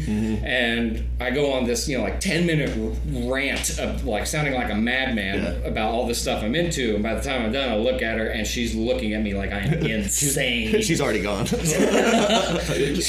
she had a she quickly was like i need to go pee and then she's like oh my friend uh, has a crisis i gotta help her out i'm like ah yeah, yeah. that's cool oh, that's convenient. no, never heard back from her Yeah. shocker It's, it's funny because if you had, had accused her of making that up, she'd just call you a conspiracy theorist. yeah exactly But uh, yeah, like like you said, like the the the number one argument against people who believe in this kind of stuff is um, uh, oh, what do you call it? What do you call it whenever you believe something? So you see, you see that you want it to be true, so it is true. Um, confirmation bias. there you go Apparently, if I just talk about a word that I can't remember long enough, it'll pop back in my head. but uh, so yeah, I mean, and you do have to be careful with this stuff as far as like um, making assumptions. You know, these Oh, yeah. uh, if you assume, you know, and that's why I say I don't believe the Earth is flat, but I don't necessarily believe it's a globe either. I'm Earth shape agnostic for the most part Yeah, yeah, because yeah. the the whole problem and it, it- what it really boils down to is the problem of science itself the scientific because all these people say uh, do you even science bro you know like uh, science has proved that we landed on the moon and the earth is a globe and stuff and it's like well the first step to the scientific method is observation right and so these space agencies, not just NASA, all the space agencies have uh, a, mono- a monopoly on observation. and so you know, I can't, pr- I can't. And they talk about Er- Eratosthenes. Er- Eratosthenes is that his name? The two sticks and shadows in the well. It's- maybe so- i know i know that what you're talking yeah, about like so. Basically, this this guy from ancient Greece, they all say, "Oh, he pl- he proved the Earth was round three thousand years ago or whatever." Yeah. And I'm like, so you're telling me that a guy in ancient Greece, oh, what it was was at at uh, noon he could look down a well, and it was like he could see the reflection of the sun in the well or something. And well, there was there's a no there was a shadow. He had a stick like miles away, Mm-hmm. and then like one locally, and they measured the sh- uh, the shadow. Mm-hmm. And based on like, well, if the sun is 93 million miles away, then the world would have to be round. Right. the difference between the two shadows. Right. Interestingly enough, you can convert that experiment onto a flat plane Mm-hmm. because then you just say, well, the Earth is about 3,000 miles away and about 33 miles across, and it'll give you the same effect. Right, right, yeah, and, that. Or yeah, what- the sun. Did I say the Earth? Yeah, yeah. Yeah, the sun. But, the sun uh, will be 33 miles across. And it's like I'm I'm sure it wasn't just as simple as that because just that simple story, you're like, okay, so he was looking in two wells like miles miles away from each other at the same time at noon. It's like, he had phenomenal eyesight.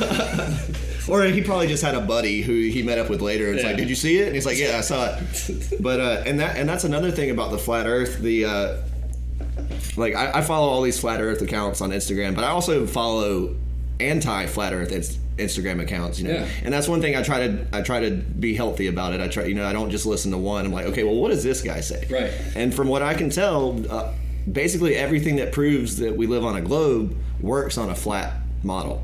yeah, it can convert. Right. Mm-hmm. The mathematics convert.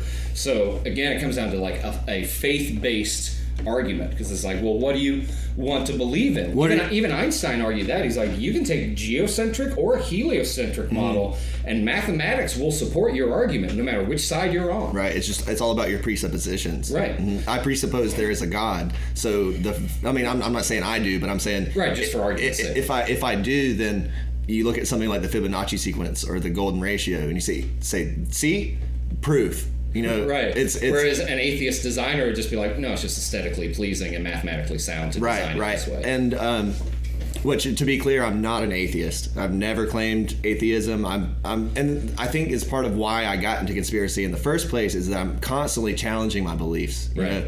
But that's one thing I've never been able to say.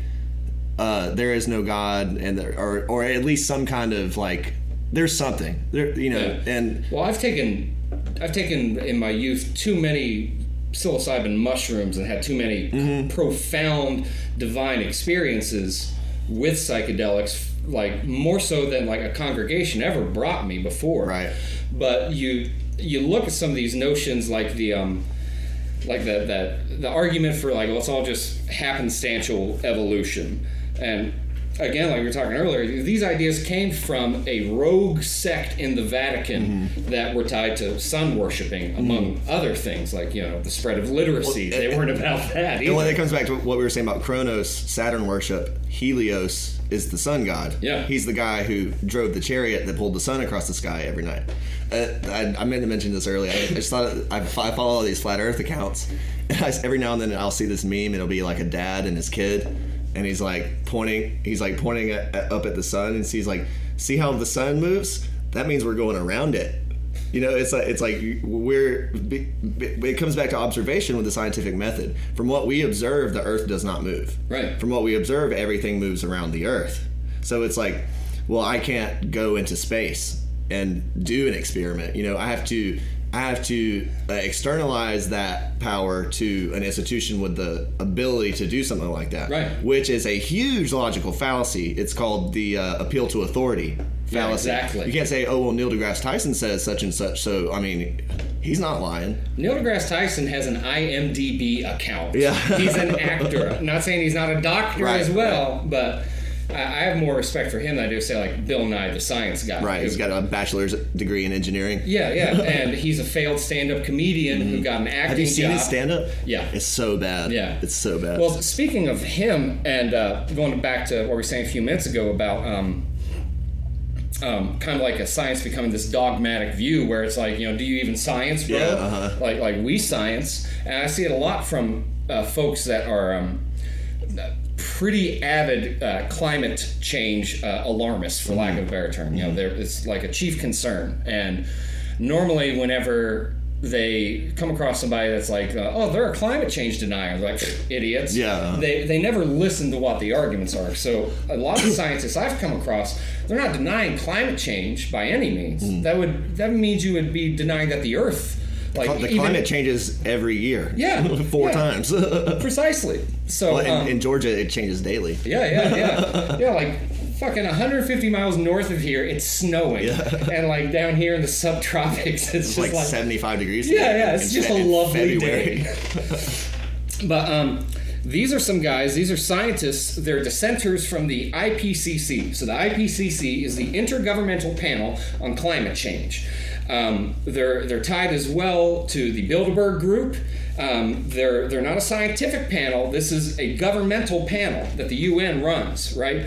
And they they're where we get this notion of 98% or 90% of the world's top scientists all agree on this. 97. That, yeah, yeah. 97% of climate change scientists agree that climate change is happening. it's like wow so like people see this stuff and of, of course like most people we live in headline culture meme culture so they're going to see something at face value and just be like well that's stupid who would deny like that we're doing damage to the earth so they're not talking about pollution what they're specifically talking about is the idea of um, kind of what the paris climate accord was trying to prepare people for which was a carbon tax um, for those who don't know, with the Paris Climate Accord, is that it was establishing to have these carbon credits by 2030, wherein people like Al Gore and other people that bought in early and got carbon credits, it didn't reduce pollution. So, like the two big countries that are responsible for a lot of the Pacific pollution and air pollution,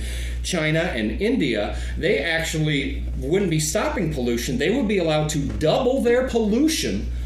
And as long as they're paying money back to the IPCC. Over the next little bit, ten years was it? Yeah, yeah, and uh, a lot of this money, they the European Union was already putting it on their citizens. So you look at like Macron and France and why they're rioting. People want to say the Yellow Vest started as like some socialist movement. It 100% did not. It started because they carbon taxed people in rural areas. They put a hmm. 70% carbon I did tax. not know that. I never, I never understood what that whole movement was about. so these populists and socialists, they they came together because they're like, "Yo, fuck this shit." They're trying to was it Agenda 21 or Yeah. somewhere they're bus people into metropolitan areas and keep them there, so that way resources and land can come underneath like corporate fascism or Right, governmental right. control. Um, but these particular scientists, they were members of the IPCC and then left. They dissented after like over a decade's worth of reporting data. The first, you first got a big chunk of money for the IPCC during Margaret Thatcher's administration in the early 80s. The miners went on strike in Great Britain. And she didn't want to work with the Saudis and she didn't want coal, so she put a lot of money towards nuclear energy. Um, but more so, she wanted to look at green energy, and she wanted a way to demonize her opposition, which was the fossil fuel industry.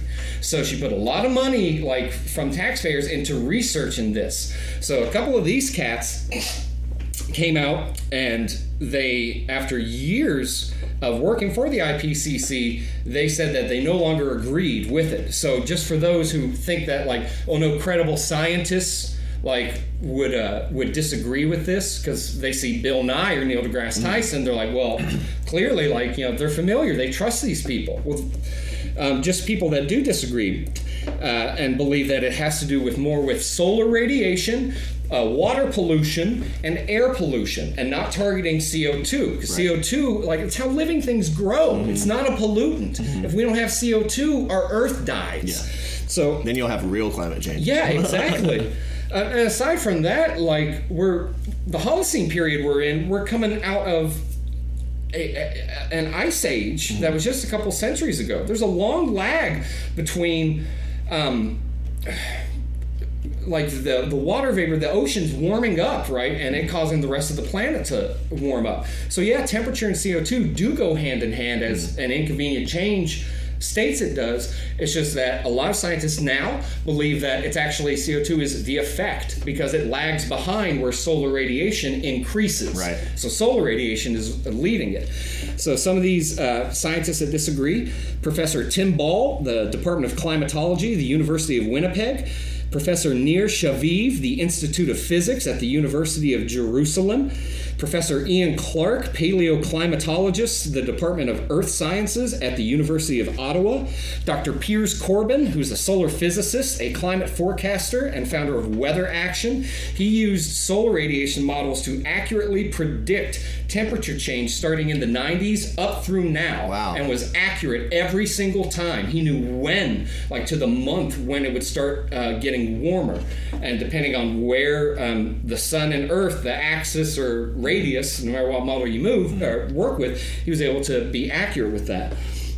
Um, Professor John Christy, he was the lead author of the IPCC. He dissents now. Professor Philip Stott, the Department of Bioge- uh, Biogeography for the University of London. Professor Paul Reiter from the IPCC and the Pasteur Institute in Paris. Uh, Professor Richard Lindzen of MIT and the IPCC. Patrick Moore, the co founder of Greenpeace, denounces what they're doing. He says that Jesus. it's all just an anti capitalist movement from um, this rogue political group that has a um, more or less a death wish fetish. Yes. Right? They, they romanticize. Um, uh, peasant life, and they want to go back to that. They view that technocracy Well, is they won't go back to that. no, they won't. they won't. They, they want other people to fall in line with it. Um, Dr. Roy Spencer, he was the weather satellite team leader of NASA that we were talking about earlier. Uh, Professor Patrick Michaels, the Department of Environmental Sciences at the University of Virginia. Um, Professor Shun Ichi Akasofu, he's the director of the International Arctic Research Center, and he talked about how what we see with the uh, the poles every year, it's normal. He said, and based on where we're at in the Holocene period and with solar radiation, that it's actually a good thing that we're seeing it because the last thing we want is to see the world covered in ice because that means we can't have food. Right. Like a lot of animals will die, vegetation will die off.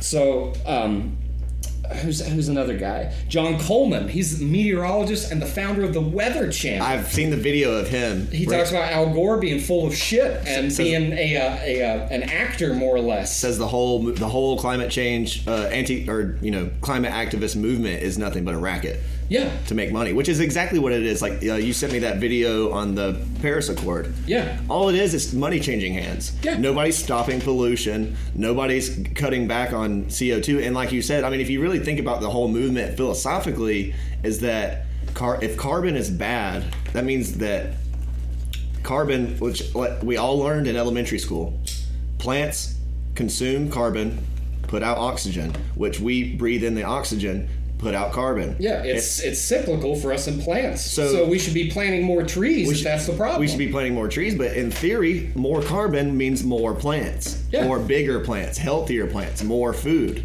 But it I, okay. So remember a few years ago? Um, well, still, still, really. Um, you just pull any person off the street and point up into the sky and go, "Hey, you see those lines in the sky? Mm-hmm. Is that normal? What is that?" And it's like it's like it's like everyone had a pre-programmed response. Oh, those are uh, that's condensation from the back of the airplane. And Yeah. like, yeah, but it stays there all day and just dissipates into the sky. Like, that is, it's not moving with the jet yeah, streams. like you fucking conspiracy theorists. But uh, and so just recently, um, Bill Gates, you know, was talking about how oh, we could actually start spraying aluminum into the skies Yeah. to block out the sun. yeah, they're Oh, using that- uh, barium aluminum. yeah.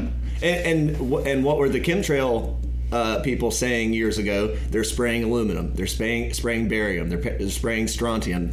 And nobody was really sure why. Are they trying to poison us? Are they trying to, you know, No, they're just fucking with the weather. Yeah. They're just manipulating the weather. And if you told, uh, like, I mean, the, there's mainstream proof that they're doing it out there. It's just that most people don't see it. If you tell somebody that they control the weather, you sound like a fucking nut yeah. but there's a video. Um, I want to say it was on the Weather Channel. It was on. It was on from a mainstream source. And there's a video of this guy and he's yelling over the sound of this machine that's playing in the background. Yeah, I was talking about that on my last podcast with Justin. It's a NASA tower Yeah. in Mississippi that makes clouds. it makes clouds and then not 10 minutes later it starts raining Yeah. and uh, back in i think it was 2008 when they had the olympics in china Mm-hmm. they were spraying um, I I can't remember if it was if, if they were spraying particulate or if they, they were using some kind of laser mechanism. They were they were putting shit in the sky to make sure it didn't rain over the entirety of the Olympics. Yeah. And uh, Michio Kaku, do you know who that is? Yeah. So Michio Kaku, he's a mainstream scientist, and uh, he he was went on a news show and said, no, we can spray laser, uh, we can shoot lasers into the sky and make it rain or make it not rain or you know anything. And uh, I mean, it's it's out there. It's it's it's ha- and I think you guys actually mentioned speaking of Bill Gates. I think you mentioned it on one of the previous episodes. There's a video of him talking about overpopulation. He says right now we're at about seven billion people, uh, seven billion people on the planet, and that's set to go up to about nine billion in the next like 15 years or something like that. He says if we do really well with vaccinations, uh, birth control, uh, then we can actually curb that by about 15 percent. Yeah, And- genocide. Yeah, I'm like, wait, wait, wait, wait, wait, wait, wait. Okay, birth control, I get. If we do well with vaccinations, we can slow population growth. What the fuck are you trying to say to me right now? And and no, nobody bat, nobody bats an eye. He made the computer. Yeah, he's yeah. a good guy. Well, people don't. Uh, people don't want to think about people or institutions that they've trusted that have have lied to them. Right now, whenever you're like a normal day person, you're you're used to like. If you lie about stuff, people eventually are going to catch on and they're going to like be distrustful of you. Mm-hmm. You know what I mean?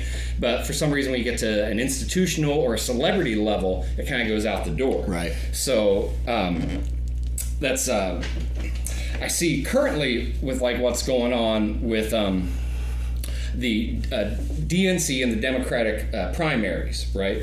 So, surprise, surprise, the DNC's fucking around with Bernie Sanders again. They're trying to cheat him out of it. Now, He might be bending over for it a little bit. he, he, he might be. Well, that, that was my argument um, uh, previously with people because, as we were talking earlier, I, I donated to Sanders' campaign in 2016. Like, uh, because I, I, I fucking hate the Clintons. I, I think Yeah. they're despicable. I think they're tied with the Epstein stuff and uh, drug cartels, human trafficking cartels.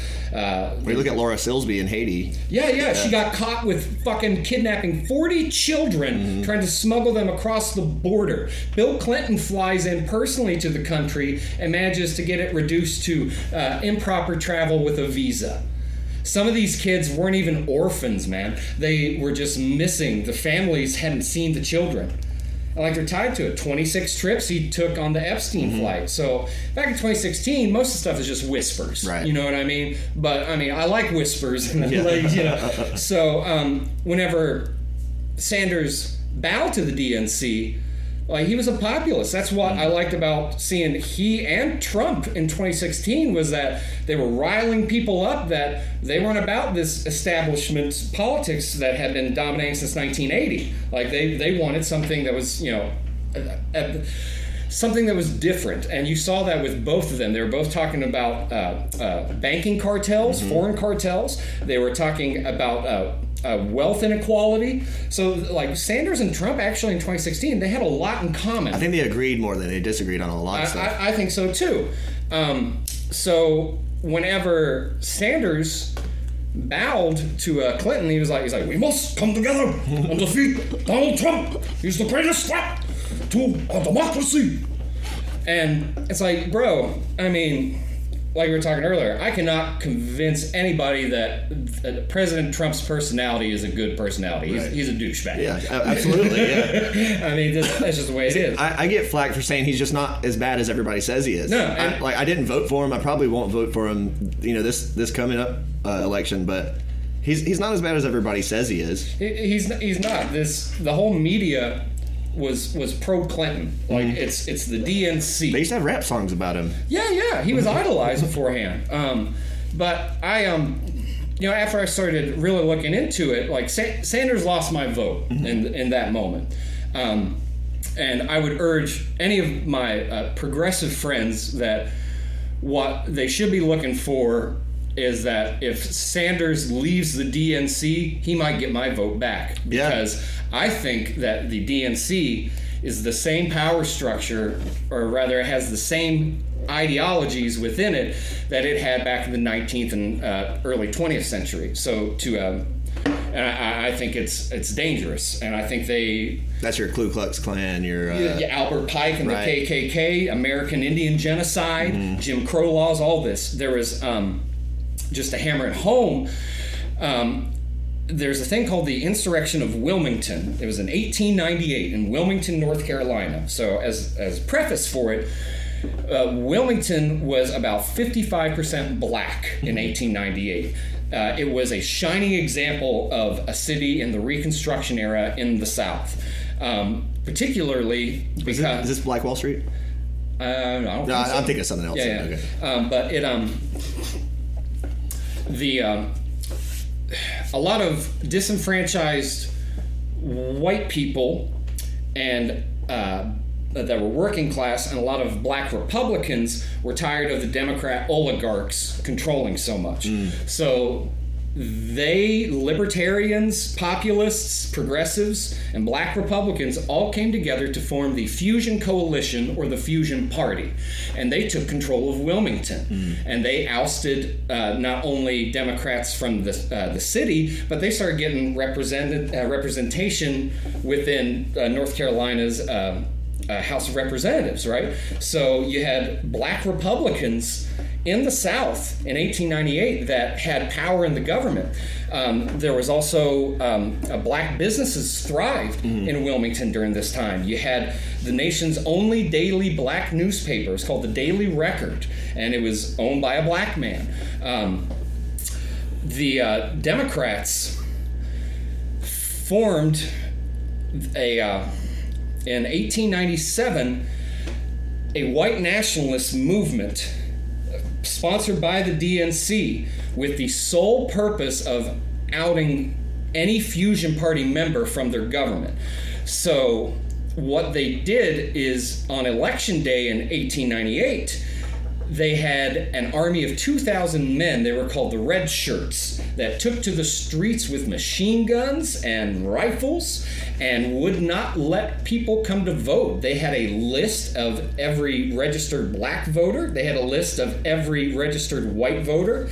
They then, uh, as a preamble for that, they had a thing that forced every white person to register with this Democratic National Committee sponsored group, the Red Shirts. If you didn't, then they were allowed to confiscate your weapons and possibly kick you out of the Wilmington area. Holy shit. So on election day, the Democrats win, right? of course, yeah. Yeah, because they, they performed a coup d'etat. Mm-hmm. The day afterwards, they issue a statement with their attorneys that the owner of this newspaper be ejected from town and that the printing press be dismantled. They then went further, and this militia of 2,000 men went to the streets in black neighborhoods and murdered people. They murdered any elected officials that were there uh, in the Black Republican Party and their families. They murdered any white libertarians that helped them. They murdered black business owners because they they may have taken uh, power of the local government, but you still have black business owners in Wilmington, right? So what do they do? They go in, they murder them, they lynch them with an army of 2,000 people sponsored by the DNC only 120 years ago. Not that long ago at all the mayor was still a fusion party leader. They got him the fuck out of town as well. The guy that came in, um, I want to say it was Alf, uh, Alfred uh, uh, Wallach or Wittick, something like that. He became the mayor of Wilmington and then started putting in all these Jim Crow laws and poll tax laws and literacy tests. He made it. Um, where the banks, if you were a black citizen of Wilmington, you had the loan was principal or nothing. So you couldn't pay a mortgage in installments. If you wanted a house, you had to pay it cash. everything up front. Holy shit. Wilmington didn't have black representation again, nor did most of North Carolina for another 90 years. What the fuck? The because the Democrats ran this fear campaign of anybody that dissented from them, they murdered them in the streets. The mayor said uh, before he uh, took uh, you know office in this coup d'état that he would line the rivers of Cape Fear with Negro bodies, with Negro corpses Jesus Christ. And like they maintained this uh, this they had a, um, a declaration of independence for white nationalism.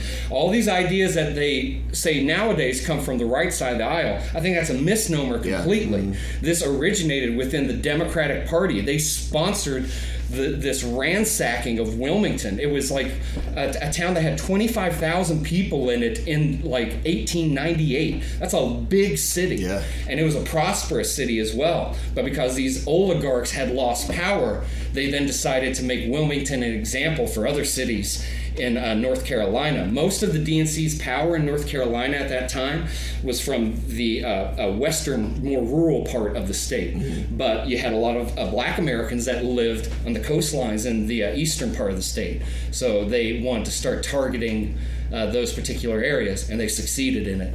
The Wilmington Public Library would uh, then uh, have a habit of burying these records. They started also naming Literally burying them? Like, lo- like in in the basements of the library, God. putting them down in like the uh, archives. Jesus. Um, they started naming schools and parks and monuments after people that were involved in the Red Shirts movement, that were part of the Democrats uh, of this white nationalist movement. They're still they're still in place in Probably not. Wilmington today. They're not trying to take those statues down. Oh no, no, you know, yeah, you don't hear any hubbub about that shit I've never heard any of this before. because they don't talk about it Right. because it makes the DNC look bad. So again, my my thing, like the biggest threat we have to America, I don't feel is Bernie Sanders. um, pie in the sky notions of socialism, nor is it Donald Trump's rhetoric. I think the biggest threat we have to America is the DNC. Yeah. And I think that a lot of people on the left are starting to see this now and realize it because they witnessed it four years prior with the same guy. Mm-hmm. And they're seeing that like like Michael Bloomberg stepped into the race what? Because he paid money. He wanted to run Yeah. and gave the DNC money. So they're like, okay, you can speak. Tulsi Gabbard didn't even get invited to it. I fucking love Tulsi Gabbard. I think if if she got the nomination, I would vote for Tulsi Gabbard. I think she'd win if she got it. she kicks ass. Well, because she's anti-war. She, well, she, first of all, she served in the military. Which Yeah. when's the last time we had a, uh, a veteran president? You know, right? that actually served. you Right. know? Uh, she's anti-war. She, you know, which is. You know what Trump was saying when he got elected was, you know, we need to bring all these soldiers home from all these meaningless wars. Yeah. You know, and uh, yeah, I think she'd win. Like, I think she'd win on her own ticket, and even as Bernie's running mate, I, I think Bernie would win if she ran with him oh yeah, I think so too. if they let him run. But um, I think that's that's the problem is that I think he knew that in 2016, if he did run independent, Trump would have gotten elected Yeah. Mm-hmm. because it would have split the vote. However, because that didn't happen, that it's pushing off the inevitable. So I don't think that change that needs to come from the Democratic Party, where you know populism and progressives, they need to leave the DNC Yeah. and they they need to pursue their own, and they don't need to necessarily bring the zany left and the establishment left with them, because that's kind of what is controlling the Demo- uh, Democratic National Committee nowadays. Is you know the fringe left and these establishment techn- technocratic billionaires Right. that are involved in media to the highest degree. Um, And it's the, those technocratic billionaires are the ones who are pushing all these, you know, uh, all these socialist type uh, ideas forward. You know, Yeah. And it, it's it's really funny to me when you look at the, look at the people who are all about, um, you know, uh, wealth redistribution and you know, uh, ba- basically what you were talking about with Agenda Twenty One. You know, like. Um, Put, put everybody in these big cities, and then all your peasants will, you know, farm all your resources or whatever. Uh, that Holy shit! I just forgot what I was going to say. God damn it! Um, it was profound, nonetheless. yeah, I was like, it just stopped. But um, but talking about the DNC, I mean, all you got to do is look, look at Hillary Clinton, and not even to mention the pile of bodies that is behind her. You know, Right. I think it's like fifty six or fifty seven people that she knows personally or worked for her committed suicide. Yeah, or died under mysterious Right. circumstances. Not even that. One quote does it for me from her. Somebody asked her um, who one of her role models were, and uh, she said Margaret Sanger. Margaret Sanger is the founder of Planned Parenthood. yeah, a eugenicist. Yeah, it was quoted as saying that the uh, colored race, I'm paraphrasing, the colored race should be exterminated like weeds. And now if you looked at if you look at the statistics from Planned Parenthood now, more black children are aborted every day than are born. Yeah. And so it's yeah, I mean they've they still have the same philosophy behind it, you know, but it's just uh, they are better at hiding it now. Yeah. Well, I, I think it's because they've they used to have both arms of the puppeteer, mm-hmm. right? And then something happened with whenever they did these two things with Trump and Sanders, which in 2016, which was they ignored Sanders, right? Even Vice, who rides Bernie's dick nowadays, they didn't put out one fucking article because I followed Vice every day, be like, oh, I want to see if they're going to put out a Bernie article. They didn't put out anything about Bernie in 2016. Why, you might ask? Clinton headquarters for New York are right next door to Vice. Oh yeah, I, I wouldn't be surprised if if there's uh you know stockholders in Vice who work for the DNC. I wouldn't Oh be yeah. surprised at all. Oh yeah, absolutely. I, I would not be shocked in the slightest. But whenever they tried to take down Trump's populist movement, they tried to smear him, and he's a he's a fucking troll. And again, Yeah. he's a douchebag. So he's used to like saying foul things, and if they throw dirt on him, you know, he's got a staff that's just like, hey man, you should acknowledge it, apologize, and move the fuck on. Yeah, he's definitely hilarious about Oh, it. yeah. Too. He's really good. He's really good at take, and he comes up with all these nicknames for people. Uh, was like Shifty Schiff or Crooked Hillary Yeah. and stuff like that. He's. I mean, you got to respect the man for all the shit that he takes, and like he, he'll dish it right fucking back. Yeah. he's like he's one of, and yeah, I'm sure he's got some fucking skeletons in his closet, and No he kind of seems like an asshole, and probably a narcissist, and he probably addicted to Adderall or something like that, but. God damn, he's not. You know, he doesn't have a trail of bodies leading behind him, and he hasn't been accused of molesting children. No, well, it's like the the Epstein stuff. You know, they would. Uh, I would see these news publications be like, know, Trump's former friend. It's, but they wouldn't talk about all the other ties Epstein had. So, supposedly, two stories I've heard with Trump and Epstein is that he got invited to Little St. James and went because Right. there is like a flight log with Trump on. I think there's one. Yeah. yeah. And the rumor is is that when he got there, he saw what kind of orgy he was getting into, and Mm-hmm. it was not like some supermodel orgy. It was like kids and teenagers. Right. And he fucking left. He then later years ago, I think it was 2011, caught Jeffrey Epstein on his Mar-a-Lago property Mm-hmm. Abusing an 11-year-old girl. Banned him from all of his properties. Mm-hmm. So when Epstein got arrested, I think it was 2014 or 2015. Um, Trump was one of the, the first time. yeah, yeah, yeah, yeah. Trump was one of the only pe- folks out of this billionaire group that was like, "Oh no, I'll cooperate with you guys. I fucking hate that guy. Mm-hmm. Yeah. I don't like Jeffrey Epstein at all." And he worked with the feds on them. Right. So I think it ties into the QAnon stuff where Right.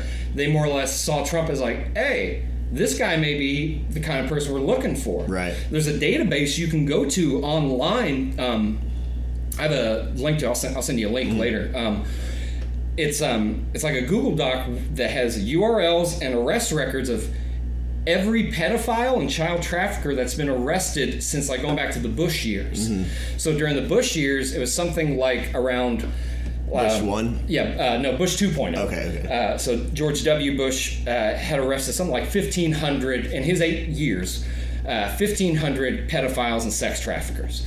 During uh, Obama's eight years of a presidency, uh, around 2,000 were arrested. In Trump's first two and a half years, he had 8,000 pedophiles and sex traffickers arrested. God damn. He had almost 12,000 women and children rescued from a life of bondage. Holy shit. And nobody talks about it. So, Well, you know, I've, I've heard those. I've heard the I've heard that information, but m- more as talking points. You know what I mean? Right. Where I'm like, they're like Trump's. You know, he's getting those pedophiles and he's locking them up, and he, he did pa- he did pass that uh, legislation that made it to where if you were involved in human trafficking, that all of your assets were seized. Mm-hmm. So that's good. But uh, you know, I would always hear that he's locking up these pedophiles. I'm like, okay, but I can't find the fucking information. You know what I mean? Like, I, I can't find the source material that says, oh, yeah, this many people locked up. You know, and here's the documents. But uh, no, yeah, send me that link. I'd like I'd like to look at that. Yeah, it's um, it's really it's really fascinating. Um, and especially with like all the Epstein stuff ti- ties to Hollywood, Mm-hmm. and you know, so supposedly if he's a Mossad agent, he's in Israeli intelligence. Israeli intelligence and Chinese intelligence, they're deeply rooted in Hollywood. Mm-hmm. Like, I mean, deeply rooted. They're, you know, they're all in business together. So it's not that shocking when you start seeing some of these celebrity names pop up on these Q drops, and we're like, like, hey, get ready because like there's some fucking big names that are Well, and on the flight logs, Epstein's flight logs, Yeah. your Kevin Spacey and your Tom Hanks and yeah, your, Chris Chris Tucker uh, is Jo- on there. George Clooney. Yeah, Matt uh, Matt Groening, the Simpsons Oh, yeah, creator. that's right, that's he's, right. He's on the flight logs. Bill Gates, Stephen Hawking. That, that's the one that throws me for a loop. What the fuck was Stephen Hawking doing on that island? it's- it's- maybe he just likes to watch. You know, that's that's his thing. You're doing so good. but that is so hot. Yes. Uh, they um with the with the QAnon stuff, I I still haven't I still don't know how to feel about QAnon because um it you could you could look at it both ways. It, it could be a you know a, a portion of um, I think it's the NSA they say it is, but, um, or like one or more. Like it could be a group, it could be one person. They're saying all these, or they put, they're putting out all these posts that, um, and and the people who follow Q have correlated it with Trump's tweets, and it's like something like twenty seven times where Q and Trump have posted like within one minute of each other Yeah. or something like that. And there was uh, there was one. Um, there was one where somebody, you know, because Q will he'll post things, but then he'll actually talk to people on these boards. Right. And so one guy says, uh, "Q, could you please um, tell Trump to, in order to verify this in my mind, could you ask Trump to say tip top or uh, or tip top shape or something like that?" And I think it, I think it was the next day he was at a rally and he says, "We've got it in tip top." Tippy top shape. And then I was like, what the fuck? So, you know, it's like, I want to believe it's real. I want, I want to believe that there is this group within the government that's fighting against all this shit that we're talking about, all the, all the, you know, corruption and, and just pure evil that's going on. Right. And, but at the same time, it's like, um, you know, we're coming into four years and it's like, I don't know how much is really like changing as far as like, you know, they're they're talking. There's, and it's weird but between what Q actually says and what his followers talk about because you know the anons, you know, as they call them, they uh, they interpret all these different drops and they'll say, "Oh, Guantanamo Guantanamo Bay is open." Uh, or like they Guantanamo Bay had some kind of huge um, makeover, which is is true. That did happen, and um, there was like a really long amount of time where these certain politicians like just stopped tweeting, or if they did tweet, they were like tweeting photos from like a year ago or something like that. Right. And so they're like, "Oh, Barack Obama is already in Guantanamo Bay," and I'm like, "I don't know about that, man." and then and then they start getting really deep into like Project Looking Glass. It's, uh, That's a weird one. it's really weird It's because like a like a Stargate and a like a clairvoyant Stargate at that. Yeah, well, because uh, one of the things Q always says is future proves past. Now, in my mind, what that means is that um, because there are some Q drops that have been validated a year later, or, or you know, and you say, oh, that's what he was talking. You know, something will happen in the news, and then you see all these accounts posting the pic, you know screenshots of the Q drop that predicted that this was going to happen. Right.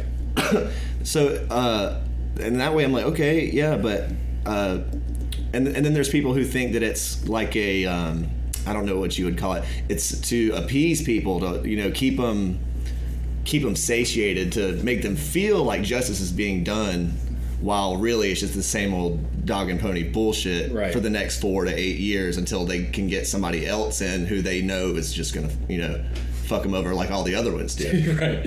So it's like I, I don't know if it, but if it's a LARP, it's like a really good LARP. Yeah, yeah. It's uh, it's like a NASA level LARP. yeah, You know? yeah. It, it's insane, man. I think uh, I, I think it is healthy. I was discussing this with my buddy Justin that like you know to to have discussions about this kind of stuff Mm-hmm. because the the, the culture is changing. Yeah. Like, and it's, it's going to continue to change. And I think that we see this this push from mainstream culture that's trying to dictate how change is going to go. Right. So whenever you start seeing dissenters from certain communities, like the scientific community, they're like, no, these. I don't believe what you know our scientific masters tell us at all. Mm-hmm. Like they think it's something else. It, it it does give me hope in a way that I've try to keep my confirmation bias, you know, separate, but to show that like, hey, like there, there's still dissenters out there that are like try, trying to keep the conversation going and trying to make it to where we don't have a monopoly on narratives and a monopoly on information and all this kind of stuff. Right.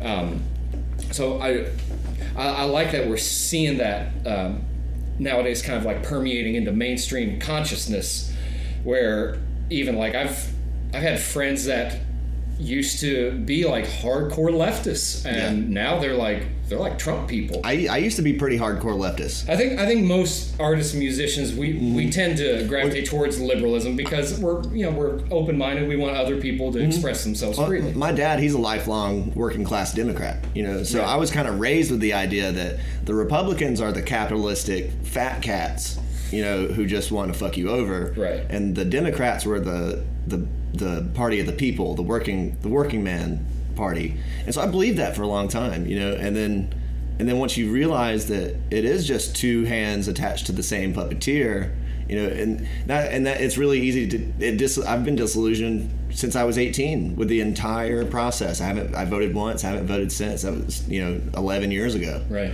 And it's it's just. uh but you're right. It is it is coming more mainstream. It's like ten years ago, nobody knew what the Illuminati was, and now it's like a joke. You Yeah. know, it's like you see a you see a rapper doing the triangle with his hands or the or the circle over their eyes, and it's like Illuminati, Illuminati confirmed, and it's like it's just something you say to be funny now. Like nobody, and I don't think anybody who really digs into this conspiracy stuff really takes all that Illuminati stuff seriously because the Illuminati was something from Bavaria in the 1700s. Yeah, it was, it was a council. Right. Um, that like uh, the Jesuits were a part of. Mm-hmm. Some of these uh, European powers were a part of. So it was like these these banking cartels and these religious cartels that more or less got together and were like, "Hey, America poses a threat Mm. to our global dominance Mm-hmm. because." I mean, you know, America, it shouldn't have existed. Like, our country should not have existed. Mm-hmm. You know, a, like a, a quarter of the people that were living here took on the world's biggest military power. Yeah. And then the Brits were like, fuck it, you guys can have it. like it, it just, you know, it, it blossomed from there. So even with all, all of the, um, the flaws and evils that America has uh, perpetuated, these have just been flaws and evils that the world has known. Right. And like over time, our culture has, because we're we're a, um, not a homogenous culture. You know, we're all bastards of the world. So we we have set the moral pace for everybody else, like as far as like the world to kind of keep up with. So some of these older powers, like the Illuminati, like you still see them today in like the the Vatican and uh, within uh, the Muslim world and the Arabian Peninsula, and within. Um, you know all, all of these big hierarchical groups that they the goal seems to be world conquest it seems to be domination of the planet you know and it's kind of like um, uh, argument i heard once for uh, folks in the European Union that didn't want to be in the European Union. It's like we fought off the Nazis, got rid of them. Then the communists came Yeah. over, then we got rid of them. Then the EU came over and took over all of Europe. Right. And the the problem I have with the EU is that um, that they do have elected officials, right? But the the governmental body of it, if you if you are a Italian citizen, you don't have any say so as far as what all the other countries in the European Union are contributing. So you're voting for your country's elected officials, whilst at the same time uh, all these other countries, like 10 plus countries, are putting their elected officials in. So your vote for your country is like minimized to like 10% or less as far as what goes on. Aside from that, you should never want somebody to just control that much land and keep going. That's imperialism, mm-hmm. you know? And I, I, I think that you look at like the Brexit movement, and you see most people in London are like outraged by it because they think it's xenophobic, Right. To, Racist. yeah, yeah, Bigot. yeah, yeah. To think of an idea of like sovereignty, it's like, yo, these folks are saying that they don't want to be a part. Like none of these countries got to vote to be a part of the European Union. They were dragged into it, Right. You know, Well, it's just like we don't want any a politician in Brazil to make you know decisions about what's going on in Georgia or Florida. Fuck no. Yeah, and, and it's and it's it's a one for one comparison. You know, Yeah. Is it- if they've made the American Union and it was uh, all of North or North and South or even just North America, I don't want the mayor of Mexico City to have any say in what I'm allowed to do or not to do. No, I don't. I don't either. Um, 'Cause- in our most recent election in 2018, right in Georgia, uh, the the I, I voted for the Libertarian guy. Yeah. Of course, he did not win. Right. Um, but in Georgia, the two big candidates were uh, Kemp and uh, Stacey Abrams. Mm-hmm. Um, now. I was not going to vote for either one of them, but in particular, my, my problem with Kemp was that it's usually the problem I have with folks on the right. It's the religious right. Yeah, yeah. Um, though, um, I mean, They're always so pro-Israel, yeah, and yeah. it's that, that, I don't, I don't I've never really understood that. I, I think it's just one of those kinds of those things you take at face value where they're like Holocaust, Israel. Oh yeah, well, Also, it's the Holy Land, and, Yeah. and like I don't I don't know, man. I don't know. I don't get it. Uh, I, I think they, uh, I think they just sort of fetishize the holy, the idea of the Holy Land. Mm-hmm. Which, if you think of like the whole concept of like uh, Zionist, especially Zionist Americans, Mm-hmm. um, it almost seems like I'm sure there's a word for it. I don't know what it is. It almost seems like they're trying to force what is talked about in Revelation to happen. Yeah, yeah, like their uh, the the holy war, the doomsday prophecy. Yeah, like when the When the doomsday clock gets closer to midnight, they get hard. Yeah, you yeah, know? like the well, like um, you know the whole thing about the the building of the third temple Mm-hmm. is, and that's where the Antichrist is going to reveal himself, and you know, and is going to take over the world and give everybody the mark of the beast. Obama's But going then- to rise up out of the- out of. But then, but that's when Jesus comes back and saves the day. Yeah. You know what I mean? It's like, okay, okay, okay, hang on. It's okay to think that eventually the world's going to end and that Jesus is going to come save the day. But you don't have to fucking force that to happen. Like, a No. lot of people are going to die. Don't worry, it's for the greater good. How? The Earth will still be here. Yeah. We won't. You know. But back to the uh, Stacey Abrams thing. Uh, my my problem I had with her it had nothing to do with her policies or her talking points or anything like that. It was that she had so much money coming from Hollywood. What the fuck is California doing donating money into our state's elected officials?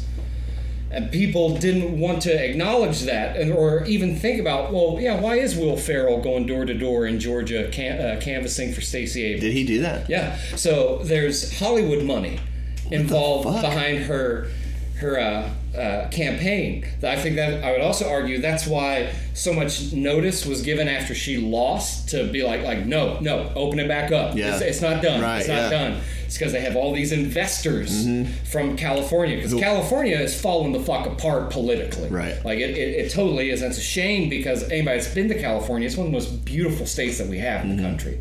Gorgeous. But you see like um like Adam Schiff, Mm-hmm. this fucking loser, like he fucking reads the transcript of Trump's phone call and lies about it and then says later that oh he was doing it in a parodic manner. It was just parody.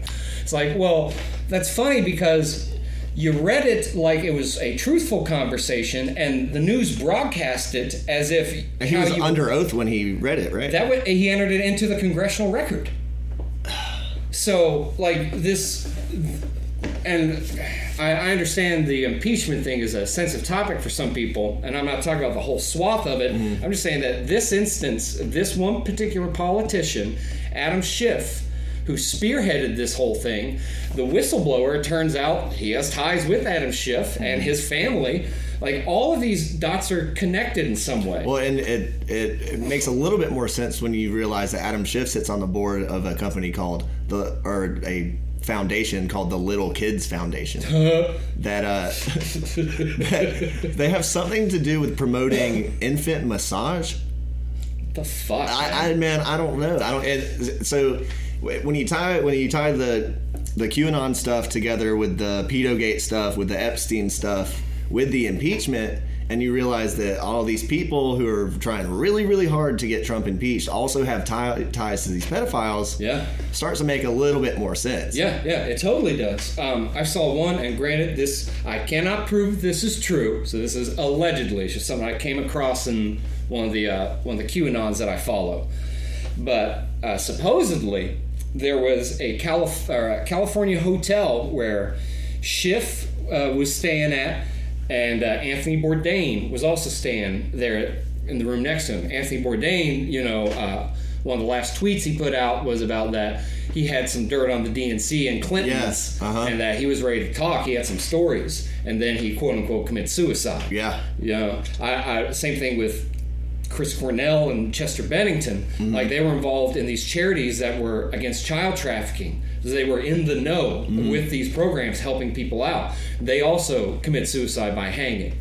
Um, so that makes me a little, um, you know, I, I, read, I, read, uneasy. I read that too, but like you said, I can't find the I Right. can't find the source information. Well, how I, the thing that tied Schiff into it that I read was that at this hotel where Bourdain was staying at, in the next room was Schiff. The thing I read that was allegedly Adam Schiff was raping a boy, and the boy died, and then he flipped out because you know now he has a corpse that he has to deal with. Right. And supposedly Bourdain Knew about it. knew about it. Right. Well, uh, there's I, honest. I don't, I don't really know what I'm talking about in this, in this realm of it, but there was something weird with his with Asia Argento, his wife. Yeah, She has some weird like kid stuff going on with her, but uh, I'm not very well read on it. yeah. Uh, so yeah, supposedly uh, she was also uh, targeting underage boys. You know. Grooming or something like that. Yeah, yeah. Uh, have you seen the pho- the side by side photo of Chester Bennington and John Podesta? Yeah. Dude, that's isn't that creepy? Fucking really creepy. they look exactly alike. Yeah, yeah. It's scary. Yeah, uh, there is um, there's photos of John Podesta. There's one I came across. Um, it had something to do with one of the tweets Trump put out that uh, it wasn't the Covfefe, but it was another one of his like typos. And uh, and Anon did like some digging and found a file online, an image file that was named as the typo, and it was a picture of John Podesta and another Democrat politician. I've seen that. naked and covered in body paint at uh, Comet Ping Pong Pizza. I've seen that picture, but I didn't know that that was how they found it. yeah, That is insane. yeah. There was um, the photo they had of uh, what's her name, uh, Ghislaine Maxwell, Mm-hmm. yeah, Epstein's handler or whatnot, or lover or whatever. Um, the her after Epstein uh, pictures of her at the In and Out Burger reading a book, right in like the daytime, middle of the day, and she was reading a book about. Um, Life and death of CIA agents. Yeah, yeah, like yeah, yeah. Um, you know, CIA agents and uh, you know, killing them or like uh, what do they call it, like a body swap or some some esoteric book. Well, turns out that in the image, somebody had in the metadata, they had some stuff hidden in the metadata for these images of Ghislaine Maxwell that led down another rabbit hole to uh, files the I think it was the New York Post, maybe it was the New York Times that had received and had slept on that was in regards to like intelligence agencies working with Epstein. Man, uh, honestly, I think when like whenever whenever we finally hear the real truth about all this stuff, like this is the kind of stuff that could like crash economies. Oh, yeah. you know that could like destroy whole countries. Uh, so you mentioned Covfefe. Have you heard about The Covfefe Act? what, what's come out about Covfefe? Mm, please. Okay, so ev- everybody knows about the um, tweet that uh, I think mo- a lot of people thought he was trying to say coverage or coffee or some- something yeah. like that. C O V F E F E, Covfefe. And it was a huge joke for weeks about Trump. Well, it turns out that that's actually an Arabic word for I will stand up. Ah. When that tweet came out, there were uh, engineers or programmers or, or something at Google who actually Zach Vorhies stuff. Yeah. yeah, who went in and changed online dictionaries and removed the word covfefe from dictionaries. So that gave the media a green light to make fun of him. I mean, that's proof right there that, I mean, if nothing else, that corporations are complicit in trying to get him out of office. Right, right. I've seen stuff that are um, they're Snopes articles, and you know, people tend to give Snopes a little more credit than I, I think they should because it then you're you're you're taking the authority from the news and then you're putting it into Snopes and their sponsors they're they're they're one the same. You know what I mean? So like George Soros will give money to uh, uh, Media Matters and he'll also give it to Snopes as well. So there was an article that came out about something that like Trump had said that somebody online had like refuted like something similar to Covfefe, where it's like actually there's more stuff here than what just meets the eye, and then Snopes changed it around to it's mostly false. Yeah.